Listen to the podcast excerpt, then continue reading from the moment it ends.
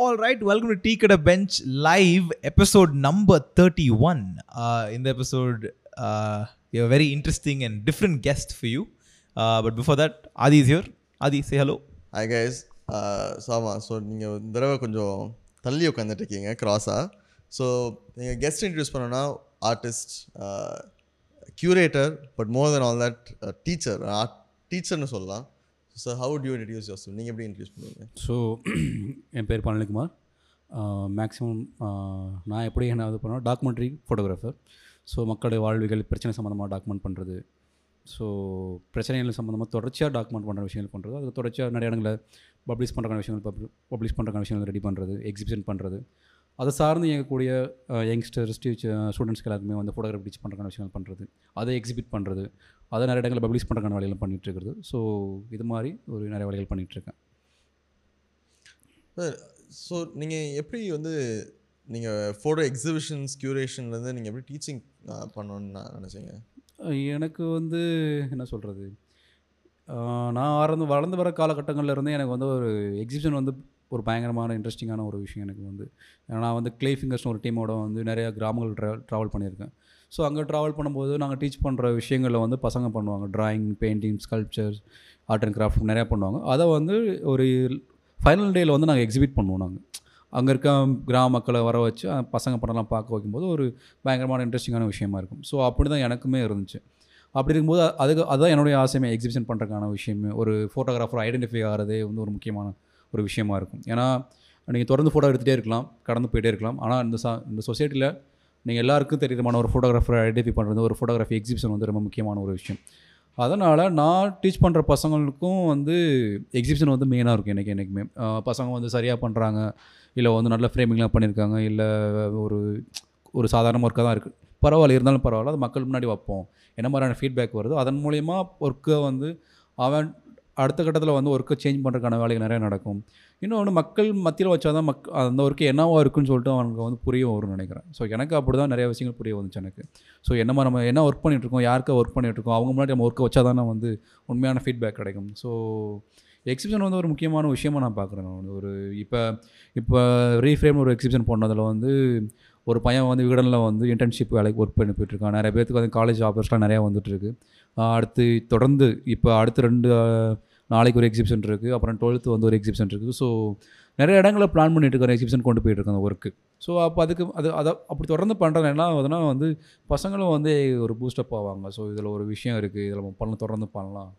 So இனிமே வந்து ஒரு எக்ஸிபிஷனோட அது முடிஞ்சு போகிற விஷயமும் கிடையவே கிடையாது. அதோட முடிஞ்சு போயிட்டால் வந்து நம்ம எங்கே இருக்கோன்னு தெரியாமலும் போயிடும் ஸோ அது தொடர்ச்சியாக கண்டினியூஸாக எடுத்து போகிறதுல தான் முக்கியமான வேலையாக இருக்குன்னு நினைக்கிறேன். ஸோ அதுக்காக தான் அந்த எக்ஸிபிஷனோட மெயின் தான் கொண்டு போகிறேன் நான். இன்னைக்கு வந்து ஆர்ட் சொல்லித்தரீங்கல்ல அது அந்த ஸ்- முதல்ல அந்த டீச்சிங் ஆஃப் ஆர்ட் அது என்ன ஸ்டேட்டில் இருக்குன்னு நினைக்கிறீங்க நீங்கள் இந்த இன்னைக்கு சொசைட்டியில் ஏன்னா இப்போ இன்ஜினியரிங் படிக்கிற காலேஜ் இருக்குது இன்டர்நெட் இருக்குது அந்த மாதிரி ஏகப்பட்டு இருக்குது. நீங்கள் அண்ட் டாக்டர்ஸ் எல்லாத்துக்குமே அதோட அவென்யூஸ் இருக்குது ஒரு ப்ரா அண்ட் அந்த படிப்பை வச்சு கரியரும் அமைச்சுக்கிறதுக்கு அடுத்து அந்த படிப்போட இன்ட்ரெஸ்ட் மட்டும் இல்லாமல். அதுலேருந்து நீங்கள் எப்படி சம்பாதிக்கலாம்? அதுலேருந்து எப்படி ஒரு வாழ்வாதாரம் உருவாக்கலாம் அப்படின்னு சொல்லிட்டு அந்த அவென்யூ இருக்குது. ஃபோட்டோகிராஃபிக்கு அந்த டீச்சிங் என்ன நிலைமையில் இருக்குது அப்புறம் அங்கிருந்து அது ஒரு ரியலிஸ்டிக்கான மணி கொண்டு வர ஒரு ப்ரொஃபஷன் அந்த இது எங்கள் இதில் இருக்குது ஸோ நினைக்கிறேன் இந்த ஃபோட்டோகிராஃபி கோர்ஸே ரொம்ப எக்ஸ்பென்சிவாக இருக்கும்னு நினைக்கிறேன் எல்லா இடங்கள்லையுமே வந்து. எனக்கு தெரிஞ்ச நிறைய இடங்களில் பார்த்தீங்கன்னா நேற்று ஒருத்தவங்களை மீட் பண்ணும்போது கூட ட்ராபேக் ட்ராபேக் ஆகிட்டாங்க ஃபீஸ் கட்ட முடியும் அவ்வளோ ஃபீஸ் கட்ட முடியாமல் அவன் வந்து ஃபிஷிங் கம்பெனிலேருந்து வந்திருக்காப்புல அந்த பையன். ஸோ எனக்கு அது ஒரு பெரிய விஷயமா இருக்குது ஒரு கேமரா கொண்டு போய் கையில் கொடுக்குறதும் சரி ஒரு கேமரா அதுவே ஒரு அவங்களுடைய பெரிய ட்ராவல் இருக்குது ஸோ அதுக்குள்ளேயுமே அவங்களோட சர்வீல் பண்ணுறதுக்கு கஷ்டம். இதில் எஜுகேஷன் எந்த காலேஜில் சேரணும்னு தெரியாது. ஒரு ப்ராப்பரான எஜுகேஷன் சிஸ்டம் இங்கே இருக்கானா இல்லைன்னு சொல்ல முடியும். ஸோ நான் சந்திக்கிற எல்லா பசங்களுமே வந்து அவ்வளோ வில்லிங்காக இருப்பாங்க. பட் அவங்களுக்கான ஐடியா தெரியவே தெரியாது. இங்கே தான் ஒரு விஷயம் இருக்குது இது பண்ணலாம் அப்படி பண்ணலாம்னு தெரியவே தெரியாது. இன்னொன்று மேக்ஸிமம் டாக்குமெண்ட்ரி ஃபிலிமில் ஒரு ஒரு ஃபோட்டோ ஸ்டைலில் வந்து நம்ம வந்து ஏர்னிங் பண்ணுறது ரொம்ப கஷ்டம். ஆனால் என்னை பொறுத்த வரைக்கும் டாக்குமெண்ட்ரி ஸ்டைல் ஃபிலிமில் வந்து இது ஃபோட்டோ சீரிஸில் வந்து நீங்கள் நின்றுட்டிங்கனாலே போதும். ஆட்டோமேட்டிக்காக ஒரு ஷோஸ் கிரியேட் பண்ணுறது ரொம்ப ஈஸியாக இருக்கும். ஸோ எல்லாருக்கும் நீங்கள் ஐடென்டிஃபை வேறு எங்கேயும் நல்ல ஒர்க்காக இருக்கும் அது இருக்கும்போது எல்லா ஒர்க்கும் பண்ணக்கூடிய ஒரு சூழல் உங்களுக்கு வந்துடும் ஏன்னா டாக்குமெண்ட் ஸ்டைல் வந்து நம்ம எல்லா காலகட்டத்திலையும் பிரச்சனைக்கான காலகட்டத்திலையும் ஒர்க் பண்ண பழகிருப்போம் சப்போஸ் எல்லா டைம் பீரியட்லையும் ஒர்க் பண்ணியிருப்போம். அப்படி இருக்கும்போது இன்னும் நிறைய இடங்களுக்கு ஒர்க் பண்ணுறதுக்கான நமக்கு ஐடென்டிஃபை நிறையா பேர் நம்மளை பார்க்க ஆரம்பிப்பாங்க. அது ஒரு நமக்கு பெரிய ப்ளஸ் ஏன்னா அப்படி தான் நிறைய ஒர்க் எனக்கு வந்துட்டுருக்கு ஸோ நிறைய இடங்கள் ஒர்க் பண்ணிகிட்ருக்கேன் ஸோ அதனாலே நான் சொல்ல முடியும் என்னால். இன்னொன்று அந்த கேமராவோட எக்யூப்மெண்ட்டே பசங்களுக்கு வந்து ரேராக தான் இருக்குது நிறைய இடங்களில் வந்து. இப்போ ஒரு பணம் இருக்கிறவங்க மட்டும் தான் வந்து அந்த ஒரு கோர்ஸ் படிக்கிறதும் சரி ஒரு கேமரா வாங்கிட்டு சும்மா ட்ராவல் பண்ணுறதும் சரி நடக்கும். பட் இயல்பான என்ன மாதிரியான பசங்களுக்கு வந்து அது பெரிய கனவாகவே தொடர்ந்து இருந்துகிட்டே இருக்கும். நான் என்ன பண்ணுறேன்னா வந்து ஃபஸ்ட் டைமே கேமரா கொடுத்துருவேன். ஃபஸ்ட் டே கேமரா கொடுத்துருவேன். ஸோ எனக்கு வந்து அந்த அந்த அந்த ரியல் அந்த ஃபீல் இருக்குல்ல. ஃபஸ்ட் டைமே நம்ம கேமரா கொடுக்குற எக்யூப்மெண்ட் நீங்கள் மொபைலோட ஃபோட்டோ எடுக்கலாம். பட் மொபைலில் ஃபோட்டோ எடுக்கும்போது அது எப்பயுமே உங்கள் கூட இருக்கிற ஒரு ஒரு பார் அது ஒரு கேமராவை கன்சிடர் ஆகாது உங்களுக்கு. ஒரு ஃபோட்டோ எடுக்கிற மாதிரியான ஒரு ஃபீல் வராது அப்போ கேமரா உங்கள் கையில் கொடுக்கும்பொழுது அது ஃபோட்டோ எடுக்கிறதுக்கான உங்களுக்கு ஃபீல் இருக்கும். அதை தாண்டி வந்து நம்ம கையில் ஒரு கேமரா இருக்கணும் ஒரு ஃபீல் இருக்கும். ஸோ அந்த ஃபீலை பசங்களுக்கு கொடுக்குறதுக்கான வழியில் நான் எப்பயுமே நான் பண்ணுவேன். ஸோ அது அது மட்டும் இல்லாமல் இப்போ இப்போ இந்த ரீஃப்ரேம் எல்லா எக்ஸாம்பிளுக்குமே இந்த நீ மணி மேக்கிங் சொல்கிறீங்கல்ல நான் எல்லா எக்ஸாம்பிளும் இந்த இந்த ரீஃப்ரேம் எக்ஸிபிஷன் சொல்லுவேன். இப்போ என்ன ஆகுதுன்னா வந்து நிறைய இடங்களில் எக்ஸிபிஷன் போகுது. அதுக்கப்புறம் நிறைய ஃபெஸ்டிவலுக்கான வேலைகள் போகுது. அவங்க கதைகளை அவங்களே சொல்லும் போது நிறைய அட்டென்ஷன் க்ரியேட் ஆகுது. ஸோ அங்கேருந்து சில விஷயங்கள்லாம் ஃபோட்டோஸ்லாம் வந்து பசங்க ஹெல்ப் பண்ணுறதுக்கான சோர்ஸ்லாம் வந்து கிரியேட் ஆகுது. பசங்களை படிக்க வைக்கிற விஷயங்கள் கிரியேட் ஆகுதுன்னு ஒன்று வச்சுக்கோங்களேன். அதுக்கப்புறம் அவங்களோட ப்ராக்டிஸோடவே இருக்குல்ல வெட்டிங் பண்ணுறது இப்போ பசங்களாம் வந்து இப்போ ஒரு தேட்டர் ஷூட் பண்ணாங்க. ரீஃப்ரேமில் இருக்க பசங்களை தேட்டர் ஷூட் பண்ண வச்சானுங்க. அதுக்கப்புறம் ரெண்டு மூணு ஈவெண்ட்லாம் ஷூட் பண்ணிகிட்டு இருக்காங்க. ஸோ அங்கே ப்ராக்டிஸ் பண்ண அனுப்புறது. ஸோ அங்கேருந்து ஏர்ன் பண்ணுறதுக்கான விஷயங்களும் தொடர்ந்து நம்ம பண்ணிட்டு தான் இருக்கோம். ஸோ ஏன்னா வந்து பெரிய பெரிய காலேஜில் படிக்கிறதுக்கான சூழல் நமக்கு இல்லாட்டியும் நமக்கு வந்து இந்த கேமரா மூலிமா என்ன பண்ண முடியுமோ அதை நம்ம பண்ண முடியும். ஸோ அதெல்லாம் சோர்ஸ் க்ரியேட் பண்ணவும் நம்மளால் முடியும்னு நினைக்கிறனால நீங்கள் கேமரா பற்றி சொன்னது லைக் ரொம்ப ரெசனேட் ஆச்சு. லைக் ஐ வாஸ் ஃபார்ச்சுனேட் ஸ்கூல்லே எனக்கு கேமரா வீட்டில் வாங்கி கொடுத்தாங்க பட் அது நான் ஃபோட்டோகிராஃபிக்கு இன்ட்ரெஸ்ட் அந்த மேஜர் காரணம் ஃபோனில் ஃபோட்டோ எடுக்கிறது. அப்புறம் எங்கள் வீட்டில் இருக்கவங்க அந்த இந்த பெரிய கேமரா வச்சு இந்த கேம் கார்டரில் அதில் ஃபோட்டோ எடுப்பேன். அதெல்லாம் இருக்குது பட் ஃபோட்டோகிராஃபி வந்து ஒரு பிக்கெஸ்ட் இன்ட்ரெஸ்ட் வந்து ஸ்கூலில் இருக்கிற சீனியர்ஸ் எல்லாம் கேமராவோட சுற்றிட்டு இருப்பாங்க. ஆமாம் ஸோ அது பார்க்கும்போது எனக்கு அப்படியே ஒரு ரொம்ப ஒரு ஒரு வாவ் ஏதோ பண்ணுறாங்க இல்லை எல்லாருமே ஆசை இருக்கும். எனக்குமே வந்து நிறைய பார்க்லாம் ஸ்கூலில் கூட்டி போயிருக்கும் போது நிறைய பேர் ஃபோட்டோ எடுத்துகிட்டு இருப்பாங்க. நம்ம கையில் தெரிய ஒரு ஒரு எனக்குலாம் நான் நடந்திருக்கு அதெல்லாம். தம்பி இந்த ஃபோட்டோ முன்னாடி எடுத்து கொடுப்பான்னு சொல்லுவாங்க நம்ம. வந்து. அப்புறம் ஃபோக்கஸ் அந்த வியூ ஃபைண்டரில் ஃபோக்கஸ் ஆகிறது பார்க்குறதே அது ஒரு ஜா- சந்தோஷமா தான் இருக்கும். அது வந்து அது ஒரு அலாதியான இன்பம் அதெல்லாம் நம்ம கையில் ஒரு கேமரா வரதெல்லாம் ஃபஸ்ட்டு வந்து ஒரு அலாதியான இன்பமாக தான் இருக்கும். அது வந்து. அந்த அண்ட் அது வந்து ஐ திங்க் லைக் அது அது வந்து அது அது வந்ததுக்கு அப்புறம் நமக்கு புரிஞ்சோன்னு சரி ஓகே கேமரா கேமரா எந்த pho- எந்த கேமரா வேணாலும் ஓரளவுக்கு ஃபோட்டோ எடுத்துடலாம்னு சொல்லிட்டு. பட் அந்த கான்ஸ்டன்ட் அது இன்செக்யூரிட்டின்னு சொல்றதா அந்த கான்சியஸ் கான்ஷியஸ்னஸ் இருக்குல்ல இதுல ஃபோட்டோ எடுத்தா எப்படி தான் இருக்கும் லைக் ஃபார் எக்ஸாம்பிள் இப்போ லைக்கான ஒரு கேமரா இருக்கு நான் இது வரைக்கும் ஷூட் பண்ணதில்ல. பட் கண்டிப்பா ஒரு நாள் ஷூட் பண்ணணும்னு எனக்கு ரொம்ப ஆசை. நானும் கேள்விப்படல அந்த கேமராவை. ஓகே இந்த ரேஞ்ச் ஃபைண்டர்னு சொல்லுவாங்க ஸ்ட்ரீட் ஃபோட்டோகிராஃபர்ஸ் யூஸ் பண்றது. ஓகே ஓகே அந்த வியூ ஃபைண்டரில் வந்து ரெ- ரெண்டா போகும். அப்புறம் நீங்க ஃபோக்கஸ் பண்ணும்போது வியூ ஃபைண்டரில் சின்ன ஸ்கொயர் இருக்கும். அது அப்படியே சப்னா அந்த ஃபோக்கஸர் அந்த எலிமெண்ட் காலத்துல இருக்க எல்லா ஃபிலிம் கேமராஸ்க்குமே அது இருக்கும். range technology. finder. View finder அந்த வியூ ஃபைண்டர் ஒரு ஃபோக்கஸ் தெரியும் ரவுண்டில் இருக்கும். அது ஃபோக்கஸர் அது. அது எனக்கு அது அந்த மாதிரி எந்த கேமரா நான் யூஸ் பண்ணது இல்ல பென்டாக்ஸ்ல இருக்கும். பென்டாக்ஸ்ல இல்லை இல்லை மேக்ஸிமம் எல்லா ஃபிலிம் கேமராலையும் இருக்கு எல்லா பண்ணிருக்கேன் இருக்கு. அதெல்லாம் ஏய், இருக்கு. அது அவ்வளோ கஷ்டம் இல்லடா பழைய நிக்கான் கேமரா கேனன் கேமராலே இருக்கும். Canon camera. ஐ திங்க் இந்த ஏ ஏஇ ஒன்னா ஆ, அதுல கூட இருக்குன்னு நினைக்கிறேன். இல்லை இல்லை மேனுவல் இருக்க எல்லாத்துலேயுமே வந்து இருக்கும். இருக்கும். யாசிகா ஆனா எனக்கு கேமரா பத்தி ரொம்ப ஆரம்ப காலத்தே பிடிச்ச ஒரு விஷயம் என்னன்னா எவ்வளோ பேர் இருந்தாலும் சரி யாராக இருந்தாலும் சரி அவங்க கிட்ட அவங்க முன்னாடி ஒரு கேமரா நீட் நீட் முன்னாடி கேமரா வச்சுனா அவ்வளோதான் வந்து கான்ஷியஸே ஆ. ஃபோட்டோ பார்க்குறீங்களா? ஆ. க- காட்டுங்க காட்டுங்க அப்படின்னு சொன்னேன். அவங்க மூஞ்சி மாறிடும். அவங்க அந்த சந்தோஷம். அந்த ஃபோட்டோ காமிக்கும் போது இருக்கிற சந்தோஷம் வேற level. நம்மளை வந்து ஒருத்தர் தேர்ந்தெடுத்திருக்கான். நம்மளை ஒருத்தர் ஃபோட்டோ எடுக்கிறதுக்கு இந்த லொக்கேஷன் தேர்ந்தெடுத்திருக்கான். அந்த மாதிரி ஒரு ஃபீலிங் இது பீச்லலாம் இந்த ஸ்ட்ரீட் ஃபோட்டோகிராஃபி பண்ண ஸ்ட்ரீட் ஃபோட்டோகிராஃபி ரொம்ப இன்ட்ரெஸ்ட் அப்போ ஃபோட்டோ எடுக்கும்போது லைக் ஏன்ப்பா ஃபோட்டோ எடுக்கிற? அழகா இருக்கீங்க. அப்படின்னு சொல்லிட்டு அவங்க ஃபோட்டோ காமிச்சா அவங்களுக்கு அவ்வளோ சிரிப்பு. அப்புறம் போஸ்ட் தருவாங்க அதெல்லாம் லைக் ஒரே ஒரு செகண்டில் அவங்க ஆட்டிடியூட் அந்த ஐ திங்க் அது நம்ம ஊரில் அந்த ஓ நம்ம ஒரு நம்மளை ஃபோட்டோ எடுத்திருக்காங்க நம்மளோட அந்த ஃபிலிம் ஸ்டார் அளவுக்கு ஃபீல் பண்ணுவது கல்யாண வீட்டில் நம்ம கேமரா நீட் பண்ணும்போதே கொஞ்சம் ஓ ஓ ஓகேப்பா நல்லா பண்ணுறாங்களே அப்படின்னு சொல்லிட்டு அந்த ஃபீலிங் வரும்ல. So I think you can make people happy and feel recognised அந்த கேமரா வச்சு. அது ஒரு நல்ல சூப்பர் பவர் பட் அது ஒரு முக்கியமான விஷயம் தான் இன்னொன்று வந்து கேமராவோட மீடியமே வந்து ரொம்ப முக்கியமானதாக நான் பார்க்குறேன். ஏன்னா வந்து அதை தாண்டி வந்து மக்களோட விஷயங்களை பேசும்பொழுதும் மற்ற பிரச்சனைகள் வந்து வெளியில் எட்டு வரதுல இருந்தும் அந்த கேமரா வந்து ரொம்ப முக்கியமானதாக இருக்குது இப்போ நம்ம ஸ்ட்ரீட் ஃபோட்டோகிராஃபி பண்ணும்போது கூட நம்ம ஒரு ஒரு ஈஸியாக வே மூவ் பண்ணிடலாம். ஆனால் வந்து நீங்கள் ஒரு டாக்குமெண்ட்ரி ஃபோட்டோகிராஃபிக்கு உள்ளே போகும்பொழுது நீங்கள் எடுத்தனையுமே உள்ளே போய் எடுத்துட முடியாது. ஒரு வீட்டுக்குள்ளேயும் சரி ஒரு இதுக்குள்ளேயும் ஒரு மரணத்துக்குள்ளேயும் சரி உடனே நம்ம ஈஸியாக எடுக்க முடியாது. நமக்கு உட்காந்து பேச வேண்டிய சூழல் இருக்கும். அவங்களோட கம்யூனிகேட் பண்ணுறக்கான விஷயங்கள் இருக்கும். என்னொருத்தரையும் ஃபோட்டோகிராஃபியே வந்து அவங்களுக்கு நமக்குமான ஒரு கம்யூனிகேஷன் க்ரியேட் பண்ணுறது தான் அந்த பில்டு பண்ணுறதுல ஒரு அது தொடர்ச்சியான விஷயமா இருக்கும். ஸோ அந்த மாதிரி நம்ம பில்டு பண்ணும்போது தொடர்ச்சியாக ஒர்க் பண்ணும்போது நிறைய விஷயங்கள் இன்ஃபர்மேஷன் கிடச்சி கிடச்சிட்டே இருக்கும் நமக்கு வந்து ஒவ்வொரு நாளும் ஃபோட்டோகிராஃபி மூலிமா அப்போ நிறைய மக்களோட விஷயங்கள் கம்யூனிகேட் பண்ணுறமான விஷயமா இருக்கும். அங்கேருந்து இன்னொரு இடத்துல இங்கே ஒரு தொடர்ந்து போயிட்டே இருக்கும். இப்போ டாக்குமெண்ட்ரியோட ஸ்டைலை பொறுத்த வரைக்கும் நம்ம வந்து நிறைய நாள் ஒர்க் பண்ணுவோம். ஸோ ஒவ்வொரு நாளும் ஒரு புதுசான விஷயங்கள் கிடச்சிட்டே இருக்கும் நமக்கு வந்து. இப்போ ஒரு நாள் கிடச்சது வேறு மாதிரி கிடச்சிட்டு இருக்கும். அதுக்கப்புறம் நம்ம அதை வேறு மாதிரி பண்ணிக்கலாம்னு தோணும். அதுக்கப்புறம் அவங்க ரொம்ப நம்மகிட்ட அவங்க நம்ம நம்பிக்கையே ஸோ ஃபோட்டோகிராஃபியோட முதல் ஸ்டெப்பே வந்து மக்களோட நம்பிக்கை பெறதான் வச்சுக்கோங்க என்னை பொறுத்த வரைக்கும். அவங்க நம்பிக்கை ஒரு டைம் பீரியடுக்கு அப்புறம் கிடச்ச பின்னாடி அதுக்கப்புறம் இன்னும் அவங்க நம்மளோட ஓப்பன் மைண்டாக பேச ஆரம்பிக்கும் போது நிறைய விஷயங்கள் வெளியே வரும் அதுக்கப்புறம் அவங்களுடைய நம்ம அவங்கள பார்க்குற தன்மையை டோட்டலாக மாறி ஒரு ஒரு ப்ராப்பரான விஷயமாக நம்ம பண்ண ஆரம்பிப்போம். ஸோ இது ஒரு ப்ராசஸ் இருக்குல்ல. இதில் ஃபோட்டோகிராஃபி இல்லாமல் எதுவுமே இல்லை எனக்கு. வந்து ஒரு ஃபோட்டோகிராஃபி இருக்கனால தான் வந்து அவங்களோட கம்யூனிகேட் பண்ண முடியுது அந்த விஷயத்தை வெளியில் விட்டுற வர முடிய விஷயங்களை பண்ண முடியுது. ஸோ ஃபோட்டோகிராஃப் வந்து ரொம்ப வேல்யூபிளான விஷயம் தான் நமக்கு வந்து என்னை பொறுத்த வரைக்கும். ஸோ அதான். மக்களுக்காக சில விஷயங்கள் பண்ணும்போது கிடைக்கிற இன்பம் வந்து வேறு மாதிரி இருக்கும் அதில் ஃபோட்டோகிராஃபி மூலிமா எனக்கு. ஸோ கட் பண்ணிவிடுவோம் ஆ கட்டு ஸோ ஆக்சுவலி நான் இந்த ஃபோட்டோகிராஃபி வழியாக சொல்லும்போது நான் வந்து ஃபியூ டேஸுக்கு ரகுராயோட ஒரு ஃபோட்டோ பார்த்துட்டு இருந்தேன் ரேண்டமாக வந்துச்சு. போபால் கேஸ் ட்ராஜடி அப்போ வந்து ஒரு ஒரு குழந்தையோட மூஞ்சி வந்து மண்ணில் பதிஞ்சிருக்கிற மாதிரி ஒரு ஃபோட்டோ எடுத்திருப்பாரு. ஸோ அந்த ஃபோட்டோ வர வரைக்குமே வந்து இன்டர்நேஷ்னலாக அவ்வளோ பெரிய ஒரு அப்ரேசல் இல்லை. சரி இந்தியாவிலே ஏதோ ஒரு கிராமத்தில் ஒரு கேஸ் ட்ராஜடி பரவாயில்ல.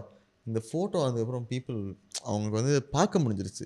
இந்த கேஸ் வந்து ஒரு ட்ராஜடி ரியலான இது விஷயம். ஒரு ரியல் விஷயம். இது நம்ம அந்த இடத்துல தான் இது நம்ம கண்ணால் பார்த்துருப்போம். ஓ நம்ம இது கண்ணால் தான் நமக்கும் நடந்திருக்கும். ஸோ ஃபோட்டோகிராஃபிக்கு இருக்கிற அந்த ஒரு பவர் பெயிண்டிங்கோ இல்லை எதுவுமே இல்லாத ஒரு பவர் இஸ் தட் இந்த நான் ஃபிக்ஷன் ஆஃப் இட் இது நடந்த ஒரு விஷயம். ஸோ டாக்குமெண்டேஷன் வந்து ரொம்ப முக்கியமான விஷயம். அது வந்து இப்போ நடந்த விஷயத்தை நம்ம பதிவு பண்ணி வைக்கிறது ரொம்ப தேவையாகவும் இருக்குது இந்த சமூகத்தில் வந்து. ஏன்னா அவ்வளோ பிரச்சனைகள் நடந்துட்டுருக்கு அவ்வளோ விஷயம் நடந்துருக்கு அது மட்டும் இல்லாமல் இன்னும் ஏகப்பட்ட விஷயம் நடந்துருக்கு நீங்கள் அந்த போபாலுக்கு அப்புறமே போய் போய் போய் பார்த்தீங்கன்னா நிறைய குழந்தைகள் இன்னமுமே வந்து மென்டலி எல்லாவும் ஃபிசிக்கலி சேலஞ்சராகவும் பிறந்துட்டு இருக்காங்க அது ஒரு பெரிய ஸ்ட்ரகிளாகவே போயிட்டுருக்கு. அதுவும் கண்டினியூஸாக வந்து ஃபாலோ பண்ணுற நிலையில் போயிட்டுருக்கு. ஏன்னா வந்து அதோட கழிவுகளே வந்து இன்னும் அந்த இடத்துல பூமிக்குள்ளே இருந்து இருக்கிற மாதிரியான விஷயங்களும் நிறைய விஷயங்கள் போயிட்டுருக்கு. ஸோ அது ஒரு மிகப்பெரிய பதிவாக இருக்குல்ல? அது ஒரு இது ஒரு என்ன சொல்கிறது இனிமேல் நடக்காமல் ஒரு விஷயத்தை நம்ம க்ரியேட் பண்ணுறதுக்கான ஒரு இதுவாகவும் இருக்கலாம் அது. ஸோ மிகப்பெரிய தேவை நினைக்கிறேன் நான். வந்து ஃபோட்டோ டாக்குமெண்டேஷன் ஒரு விஷயம் வந்து. ஆமாம் நீங்கள் சொல்கிறது ரொம்ப கரெக்ட் ஏன்னா இப்போ கடைசியாக சைனாவில் வந்து அந்த டீலமென் ஸ்கொயர் அப்ரேஸ் நடக்கும்போது டேங்க்ஸ் முன்னாடி வந்து ஒருத்தர் வந்து க்ரோசரி பாக்ஸர் வந்து நின்று இருப்பார் அந்த ஃபோட்டோ பார்த்துருக்கீங்களா? இல்லை ப்ரோ நான் பேக்ல அது ஸோ பெரிய ஒரு ரோட் ரோடு ஃபுல்லாக சைனீஸ் டேங்க்ஸ் வரும். இந்த ரிபல்லியன் நிப்பாட்டுறதுக்காக. ஸோ இது ஒரு மனுஷன் வந்து வீட்டுக்கு க்ரோசரி வா வாங்கிட்டு திருப்பி போகிற வழியில் ஏதோ மைண்டில் காண்டாயிட்டு ரோட்டில் போய் நான் ரோட்டில் போய் நின்றுவார் ஆமாம் பார்த்துருக்கேன். முடியாது அப்படின்னு சொல்லிட்டு நின்றுவார் அது முக்கியமான ஃபோட்டோ ப்ரோ அந்த ஃபோட்டோவை ரீக்ரியேட் பண்ணாங்க இப்போ யுக்ரைனில் ஸோ யுக்ரைனில் வந்து டேங்க்ஸ்லாம் வந்துட்டு இருக்கும்போது ஸ்டூடெண்ட்ஸு பசங்கள்லாம் போய் ரோட்டில் உக்காந்துட்டாங்க. டு ரீக்ரியேட் டிலமெண்ட் ஸ்கொயர் இது வந்து ஒரு மூவ் அந்த ஒரு ஃபோட்டோ ஒரு மூவ்மெண்ட்டாகவே மாறிடுச்சு. இட் பிகேம் ஒரு ஃபார்ம் ஆஃப் ப்ரொடெஸ்ட் அதே ஒரு ஃபார்ம் எக்ஸ்பிரஷனாக மாறிடுச்சு. ஆமாம் அதான் சொல்கிறேன்னே இப்போ களத்தில் நிற்கிற நிறைய தோழர்களோட மக்களுக்காக நிற்கிற விஷயங்கள் தோழர்களோட நிறைய பேர் சண்டை போடுறாங்கல்ல. அவங்களோட நம்ம ஃபோட்டோகிராஃபர் ஒரு பார்ட் ஆஃப் இருக்கும்லங்க அது ஒரு வேல்யூபுளாக மாறுதுல அப்போ இருக்கும்பொழுது ஒரு ஒரு அசாதாரண நம்பிக்கை வரும் நமக்கு. ஸோ ஒரு ஒரு பெரிய சேஞ்ச் கிரியேட் பண்ண முடியும்ட்டு. ஆனால் நம்ம இந்தியா சொசைட்டி பொறுத்த வரைக்கும் ஒரு பயங்கரமான காஸ்ட் விஷயம் ஓரியன்டாக இருக்கிறனாலையும் அது அப்படி இருக்கிறனால வந்து நம்ம ஒரு சில மாற்றங்கள் வந்து உடனே கொண்டு வர முடியாது. இப்போ நான் ஒர்க் பண்ணுறதுனா மேனுவல்ஸ்க்கு அமைஞ்சிங்க பார்த்தோன்னா தொடர்ச்சியான மாற்றம் நிகழ்ந்துகிட்டே இருக்குது தொடர்ச்சியாக டாக்குமெண்டேஷன் நடந்துகிட்டே இருக்குது எல்லாம் பண்ணிட்டு இருந்தாலும் அதுக்கான ஒரு ஸ்டெப் இருக்குல்ல. ஒரு மாற்றத்துக்கு ஸ்டெப்பு வந்து எப்பவுமே ஸ்லோ ப்ராசஸாக இருக்கும். நிறைய நிறைய பண்ண வேண்டியது இருக்குது ஸோ நமக்கு எனக்குமே அதான் சொல்ல வரேன். நான் எல்லா எல்லாத்துக்குமே தான் சொல்ல வரேன். ஒரு இது வந்து ஒரு ஃபோட்டோவில் கடந்து போகிற வேலையில் அது தொடர்ச்சியாக நம்ம பண்ணிட்டு இருக்க வேலையில் இருக்கிறதுலாம் மாற்றமே இருக்குன்னு நினைக்கிறேன் நான். ஸோ அப்படிப்பட்ட ஒரு விஷயம் தான். ஏன்னா தொடர்ந்து வார் சம்மந்தமான அவ்வளோ விஷயம் நடந்துகிட்டே இருக்குது அவ்வளோ விஷயமே டாக்குமெண்ட் பண்ணிட்டு தான் இருக்காங்க. அவ்வளோ விஷயம் வெளியில் வச்சுட்டு தான் இருக்காங்க. ஸோ ஃபோட்டோகிராஃபருடைய வேலை வந்து ரொம்ப முக்கியமான பங்காக இருக்குன்னு நினைக்கிறேன். இந்த சொசைட்டி இந்த வேர்ல்டு எல்லாத்துலேயுமே சரி. ஆமாம் லைக் எல்லா ஆர்டிஸ்ட்டுமே ஒரு டாக்குமெண்ட் டாக்குமெண்டேரியன் தான். And எல்லா டாக்குமெண்டேரியனுமே ஒரு ஹிஸ்டோரியன் தான். நீங்கள் இது ஒரு படம் இருக்குது பூஞ்சாங் ஹோட படம். ஸ்னோ பியர்சர்னு சொல்லிட்டு. அந்த படம் வந்து ட்ரெயின் படமா? ஆ அந்த ட்ரெயின் பற்றி ஒரு படம். ஸோ அந்த ட்ரெயினில் வந்து மக்கள் வந்து மூணு பகுதியாக பிரிக்கப்பட்டிருப்பாங்க. Lower class middle class upper class அப்படின்னு. அண்ட் லோவர் கிளாஸ்லேருந்து படம் ஸ்டார்டிங்லேருந்து ஒருத்தர் வந்து வரைஞ்சிக்கிட்டே இருப்பான். இன்னும் அவன் கண்ணில் பார்க்குறது நடக்கிற விஷயம்லாம் வரைஞ்சிக்கிட்டே இருப்பான். அண்ட் படத்தில் அவன் முக்கியமான ஒரு பகுதியே இல்லை. படம் பாட்டுனா அவன் பின்னாடி பேக்ரவுண்ட் வரைஞ்சிக்கிட்டே இருப்பான். கடைசியில் வந்து அவன் தங்கிட்டு இருந்த கேபினை காமிப்பாங்க. அந்த கேபின் பார்த்தீங்கன்னா அந்த ட்ரெயின் தொடங்கின காலத்துலேருந்து அவன் அந்த படம் இருக்கிற டைம் வரைக்கும் நடந்த முக்கியமான விஷயங்கள் எல்லாமே அவர் பெயிண்டிங்ஸ் மட்டும்தான் இருக்கும். ஆமாம் இல்லைன்னா அது நடந்த விஷயம் ஜெ- மூணு ஜெனரேஷன் அவர் அங்கே இருப்பார். அந்த மூணு ஜெனரேஷன் அந்த கதைலாம் கூட சொல்லியிருக்க மாட்டாங்க ஏன்னா இந்த கேரக்டர் நடந்தது இந்த கேரக்டர் மட்டும்தான் இருந்திருக்கும். அவர் எல்லாமே வரைஞ்சு எல்லாருக்குமே சொல்லியிருப்பார். காமிக்கவே தேவையில்லை. ஆனால் இதுக்கப்புறம் அந்த ட்ரெயின் கேரேஜ் யார் வந்து பார்த்தாலுமே இதெல்லாம் நடந்திருக்குன்னு தெரியும். ஸோ அதான் வேல்யூபான விஷயம். என்னை பொறுத்த வரைக்கும் ஒரு ப்ராப்பரான இப்போ நான் எங்கள் அம்மா பற்றியான கதைகள் பண்ணியிருக்கேன்ல. இதுவே என்ன திருப்பி பார்க்கறதுக்கான வேலை விஷயம் தான் அது. நான் எங்கள் அம்மாவோட உழைப்பை எங்கள் அப்பாவோட உழைப்பை நான் திருப்பி பார்க்குறேன்னு சொல்ல முடியும். ஸோ எல்லாத்துக்குமே ஒரு பயங்கரமான கனெக்ஷன்ஸ் இருக்குது ஏன்னா எல்லாருக்குமே பயங்கரமான கனெக்ஷன்ஸ் இருக்குது ஸோ நீங்கள் சொல்கிற மாதிரி அப்படி தான் நம்ம எப்படி வரோன்னு ஒரு விஷயம் இருக்குல்ல. இந்த உலகம் எப்படி மாறுது எப்படி கட்டமைக்கப்படுது எப்படி உருவாக்கப்படுதுன்னு ஒரு விஷயம் டாக்குமெண்ட் பல்வேறு போராட்டங்கள் நடந்துகிட்டே இருக்குது பல்வேறு பிரச்சனைகள் நடந்துகிட்டே இருக்குது ஸோ எல்லாத்துக்குமான விஷயமே ஒரு மெயினாக ஒரு டாக்குமெண்ட் இருக்குல்ல நம்மளோட ஃபோட்டோகிராஃபி ஸோ அப்போ ஒரு வேல்யூபிளாக மாறுது இந்த இடத்து இந்த சமூகத்தில் வந்து ஒரு வேல்யூபுளான விஷயமா பார்க்குறேன் ஃபோட்டோகிராஃபியை ஸோ மக்களுக்கான எது தேவையோ அதை நான் ஃபோட்டோகிராஃபி மூலிமா பண்ணணும்னு நினைக்கிறேன். அதுதான் என்னுடைய மெயின் ஃபோக்கஸே எல்லாமே எனக்கு. ஸோ மற்றபடி ஈஸியாக கடந்து போகிறமான வேலைகளை பார்க்குறக்கான வேலைகள் இல்லை. ஸோ அவங்க தொடர்ச்சியான அவங்களோட இருந்து ஸோ என்னை பொறுத்த ஃபோட்டோகிராஃபி எப்படி நினைக்கிறேன்னா அவங்கலேருந்து ஒருத்தன் எடுத்தால் எப்படி இருக்கணும் ஒரு ஃபீல்ட் இருக்குல்ல. அதை நம்ம கொண்டு வரதுக்கு முயற்சி பண்ணணும். ஒரு ஃபோட்டோகிராஃபராக ஒரு கலைஞனாக வந்து. ஸோ அப்படி இருந்தபோது மட்டும்தான் அந்த ஒர்க்கு வந்து எல்லாருக்கும் போய் சேரக்கான வேலைகளை பார்க்கும். அதுவும் ஆட்டோமேட்டிக்காக அது வேலைகளை பார்க்கும். ஸோ அப்படி அந்த ப்ராசஸ் அந்த ப்ராசஸ் நம்ம போகிற வரைக்கும் நம்ம நிறைய வேலை பார்க்க வேண்டியது இருக்குது ஸோ அந்த மாதிரியான ஒர்க்கை ஃபீல் பண்ணுறவருக்கு அந்த மாதிரி ஒர்க்குள்ளே நம்ம அந்த சென்ஸுக்குள்ளே போகிறதுக்கு வந்து நிறைய டைம் பீரியட் இருக்குது. அப்போ அந்த ti- என்ன தேவைப்படுதுன்னா வந்து நம்ம கண்டினியூஸ் ப்ராசஸ் தேவைப்படுது. ஒன்று இன்னொன்று அதை பற்றி முழுமையாக தெரிஞ்சுக்கணும். அதை வாசிப்பு கொஞ்சம் தேவைப்படுது கொஞ்சம். அதுக்கப்புறம் மக்களோட மலையில நம் மனநிலைமையை வந்து நம்ம இன்னும் நம்ம ஆழமாக புரிஞ்சுக்கிற வேண்டிய தேவைகளும் இருக்குது அப்படி புரியும் போது நம்ம ஆட்டோமேட்டிக்காக ஃப்ரேம்லாம் செட் பண்ண அவசியம் இல்லை. இப்படி தான் எடுக்கணும்னு அவசியம் இல்லை. நம்ம ஆட்டோமேட்டிக்காக சப்ஸ்கிரிப்ஷன் மைண்ட்லேயே வந்து அவங்கள எப்படி காட்டணும் நம்மளுக்கு தெரிஞ்சிடும் அது வந்து. ஸோ அது வேல்யூபுளாக மாறும். ஸோ இது எல்லாமே சேர்ந்து வரதான் வந்து என்னை பொறுத்த வரைக்கும் ஒரு ஃபோட்டோகிராஃபியாக வெளியே வருதுன்னு நினைக்கிறேன் நான். ஸோ இந்த மாதிரி விஷயங்கள். ஸோ ஆக்சுவலி நீங்கள் சொன்னது செம இன்ட்ரெஸ்டிங்காக இருந்துச்சு. அவங்க கண்ணாலேயே பார்க்கணும்னு சொன்னீங்கல்ல. ஸோ நீங்கள் பண்ணுறதும் அந்த மாதிரி தானே இருக்குது நீங்கள் அவங்களுக்கு ஃபோட்டோகிராஃபி சொல்லி கொடுத்து அவங்ககிட்ட ஒரு கேமரா கொடுத்து அவங்களே நீங்கள் எப்படி ஃபோட்டோ எடுக்கணும் எடுக்கணும்னு சொல்லிட்டீங்கன்னா நிஜமாகவே நீங்கள் அவங்க கண்ணாடியே பார்த்துடலாம். ஆமாம் இன்னொன்று என்னென்னா நான் ஃபோட்டோகிராஃபி டீச் பண்ண ஆரம்பிக்கும் போதே வந்து என்ன சொல்லுவேன்னா வந்து என்ன சொல்கிறது நான் இப்படி எடுக்கணும் ஒரு ஃப்ரேம்லாம் கொடுக்க மாட்டேன். ஆ அதான். இது ஃப்ரேம்லாம் கொடுக்க மாட்டேன். என்ன சொல்லுவேன்னா வந்து நீங்கள் எடுங்க. உங்களுக்கு பிடிச்சதெல்லாம் எடுங்கன்னு தான் ஆரம்பிக்கும் ஃபஸ்ட்டு என்னோட கிளாஸே வந்து ஃபஸ்ட்டு அப்படி தான் ஆரம்பிக்கும். நீங்கள் பிடிச்சதெல்லாம் எடுங்க ஃபஸ்ட்டு அதுக்கப்புறமேட்டு பார்க்கலாம். என்ன வருதுன்னு பார்க்கலாம். ஏன்னா வந்து ஃபஸ்ட்டு அந்த எக்யூப்மெண்ட்டோட அவன் வந்து எங்கேஜ் ஆகணும். அந்த எக்யூப்மெண்ட்டோட வந்து கொண்டாடணும். நம்ம பிடிச்சி ரசிக்கணும். ஆரம்பத்தில் நம்ம எடுக்கும்போது சூரியன் எடுக்கிறது இலையை எடுக்கிறது கொடியை எடுக்கிறது பூக்களை எடுக்கிறது இப்படி தான் இருக்கும். ஆரம்பத்தில் இந்த ரீஃப்ரேம் எக்ஸிபிஷன்லாம் ஸ்டார்ட் பண்ணும்போது அப்படி தான் நடந்துச்சு. பசங்க அதை தான் எடுத்திருந்தாங்க. அதுக்கப்புறம் அவங்க அவங்க கண்ண ஒரு சில விஷயங்கள் பார்த்துருப்பாங்க. அந்த கதை அவங்களுக்கு தெரியவே தெரியாது. ஒரு ஃபோட்டோகிராஃபரோட ஒரு ட்ராவலுக்கு அப்புறம் நம்மளுக்கு தெரியுது ஒரு விஷயம் இருக்கான்னு சொல்லும்போது அதை அவனை ஐடென்டிஃபை பண்ண ஆரம்பிப்பான். அதுக்கப்புறம் ஒரு ட்ராவல் போகணும் அப்போ வேறு மாதிரியான ட்ராவல் மாறும். இப்படி தான் என்னுடைய டீச்சிங் இருக்கும் அவனோட அவன் அவனோடய போயிட்டு அவன் என்ன பார்க்கணுன்னா அதன் மூலியமாக எப்படி கதை சொல்கிறது அவனுக்கு என்ன வருதுன்னு முதல் பார்க்குறது அவன் எதை ஈஸியாக ஹேண்டில் பண்ண முடியுதுன்னு பார்த்துட்டு ஸோ அந்த ஸ்டெப்பில் அவனை ஃப்ளோ ஃப்ளோவாக போக வைக்கிற ஒரு விஷயத்தை நான் பண்ணேன் நான். ஸோ அப்படி போகும்போது அது ரொம்ப எனக்கு ஜாலியாகவும் இருந்துச்சு. ஏன்னா அவங்களோட பார்வையில் நார்த் சென்னையை பார்க்கும்போது இன்னும் நமக்கு வேறு மாதிரி இருக்கும் ஏன்னா நார்த் சென்னை ரெண்டரை வருஷம் ஒர்க் பண்ணியிருக்கேன் இதுக்கு முன்னாடி. எண்ணூறு டு பழவேற்காடு அங்கே இருக்க வாட்டர் லேண்ட் பாடிஸில் ஒர்க் பண்ண அந்த குசத்தலையான் ப்ளஸ் ஆரணி க பக்கிங்கானல் கால்வாய் வழியாக நிறையா ஒர்க் பண்ணியிருக்கேன். நிறைய மக்களோட வாழ்வியல் நிறைய டாக்குமெண்ட் பண்ணியிருக்கேன். ஆனால் பசங்களோட பார்வையில் அந்த இடம் பார்க்கும்போது டோட்டலாக வேறு. அந்த எக்ஸிபிஷனோட பார்வையில் வந்து இன்னும் நெருக்கமாக இருக்குது என்ன சொல்லுவாங்க நான் எனக்கு எப்படி இருந்துச்சுன்னா வந்து என்னை கூப்பிட்டு சொல்கிற மாதிரி இருந்துச்சு பழனிக்குமார் நீ நானும் சரியாக எடுக்கலைங்களே இன்னும் நீ வேறு மாதிரி எடுக்கணும் இன்னும் எங்கள் வாழ்க்கையை உங்களுக்கு புரிஞ்சுக்கல. ஸோ அந்த லேர்னிங் வந்து எனக்கு கிடைக்கிது. எனக்கு எல்லா இடத்துலையுமே வந்து பசங்களோட ஒர்க் பண்ணும்போது எனக்கான லேர்னிங் ப்ராசஸ் தான் அங்கே நினைக்கிறேன் நான். ஸோ அது பயங்கரமான லேர்னிங். எனக்கு பெரிய லேர்னிங் ப்ராசஸ் இப்போ வந்து நாகப்பட்டினத்தில் வந்து பதினஞ்சு பெண்களுக்கு வந்து திருமணமான. பெண்களுக்கு வந்து ஒரு ஒர்க் போயிட்டுருக்கு. ஃபோட்டோகிராஃபி கிளாஸ் போயிட்டுருக்கு. ஆமாம் இப்போ தான் ஃபஸ்ட் டைமே வந்து நிறைய செபாஸ்டின் சாரோட ஒர்க்கு அப்புறமேட்டு நிறையா புக்ஸ்லாம் கொண்டு போய் காட்டின பின்னாடி அவங்க ஃபஸ்ட்டு அவங்கள பார்க்க வைக்கிறது எனக்கு ரொம்ப பிடிக்கும். அந்த அப்ரோச் எனக்கு ரொம்ப பிடிச்சிருந்துச்சு. அவங்கலாம் உட்காந்து அந்த பிளாக் அண்ட் ஒயிட் புக்ஸ் எல்லாம் திருப்பி திருப்பி பார்த்துட்டு பார்த்த ஸ்டோரி ஸ்டோரி பார்த்தேன் ஆமா. ஆ அது நல்லா அது நல்ல அப்ரோச் அவங்க என்ன இருக்கு எப்படி மற்றவங்களாம் என்ன பண்ணியிருக்காங்க இந்த ஃபீல்டில் அப்படின்னு இன்னொன்று ஃபோட்டோனா எப்படி மாறணும் உங்களுக்கு தெரியாதுல்ல? அதை நம்ம இப்படி காட்டும்பொழுது ஓ இப்படிலாம் மாறுமா? அப்படின்னு ஒரு ஆர்வம் வருதுல்ல அதுக்கப்புறம் இப்போ நிறைய பேர் நல்ல வேறு மாதிரி ஃபோட்டோ எடுத்துகிட்டு இருக்காங்க. கேம் மொபைல் கேமராலாம் போயிட்டுருக்கு இப்போதைக்கு.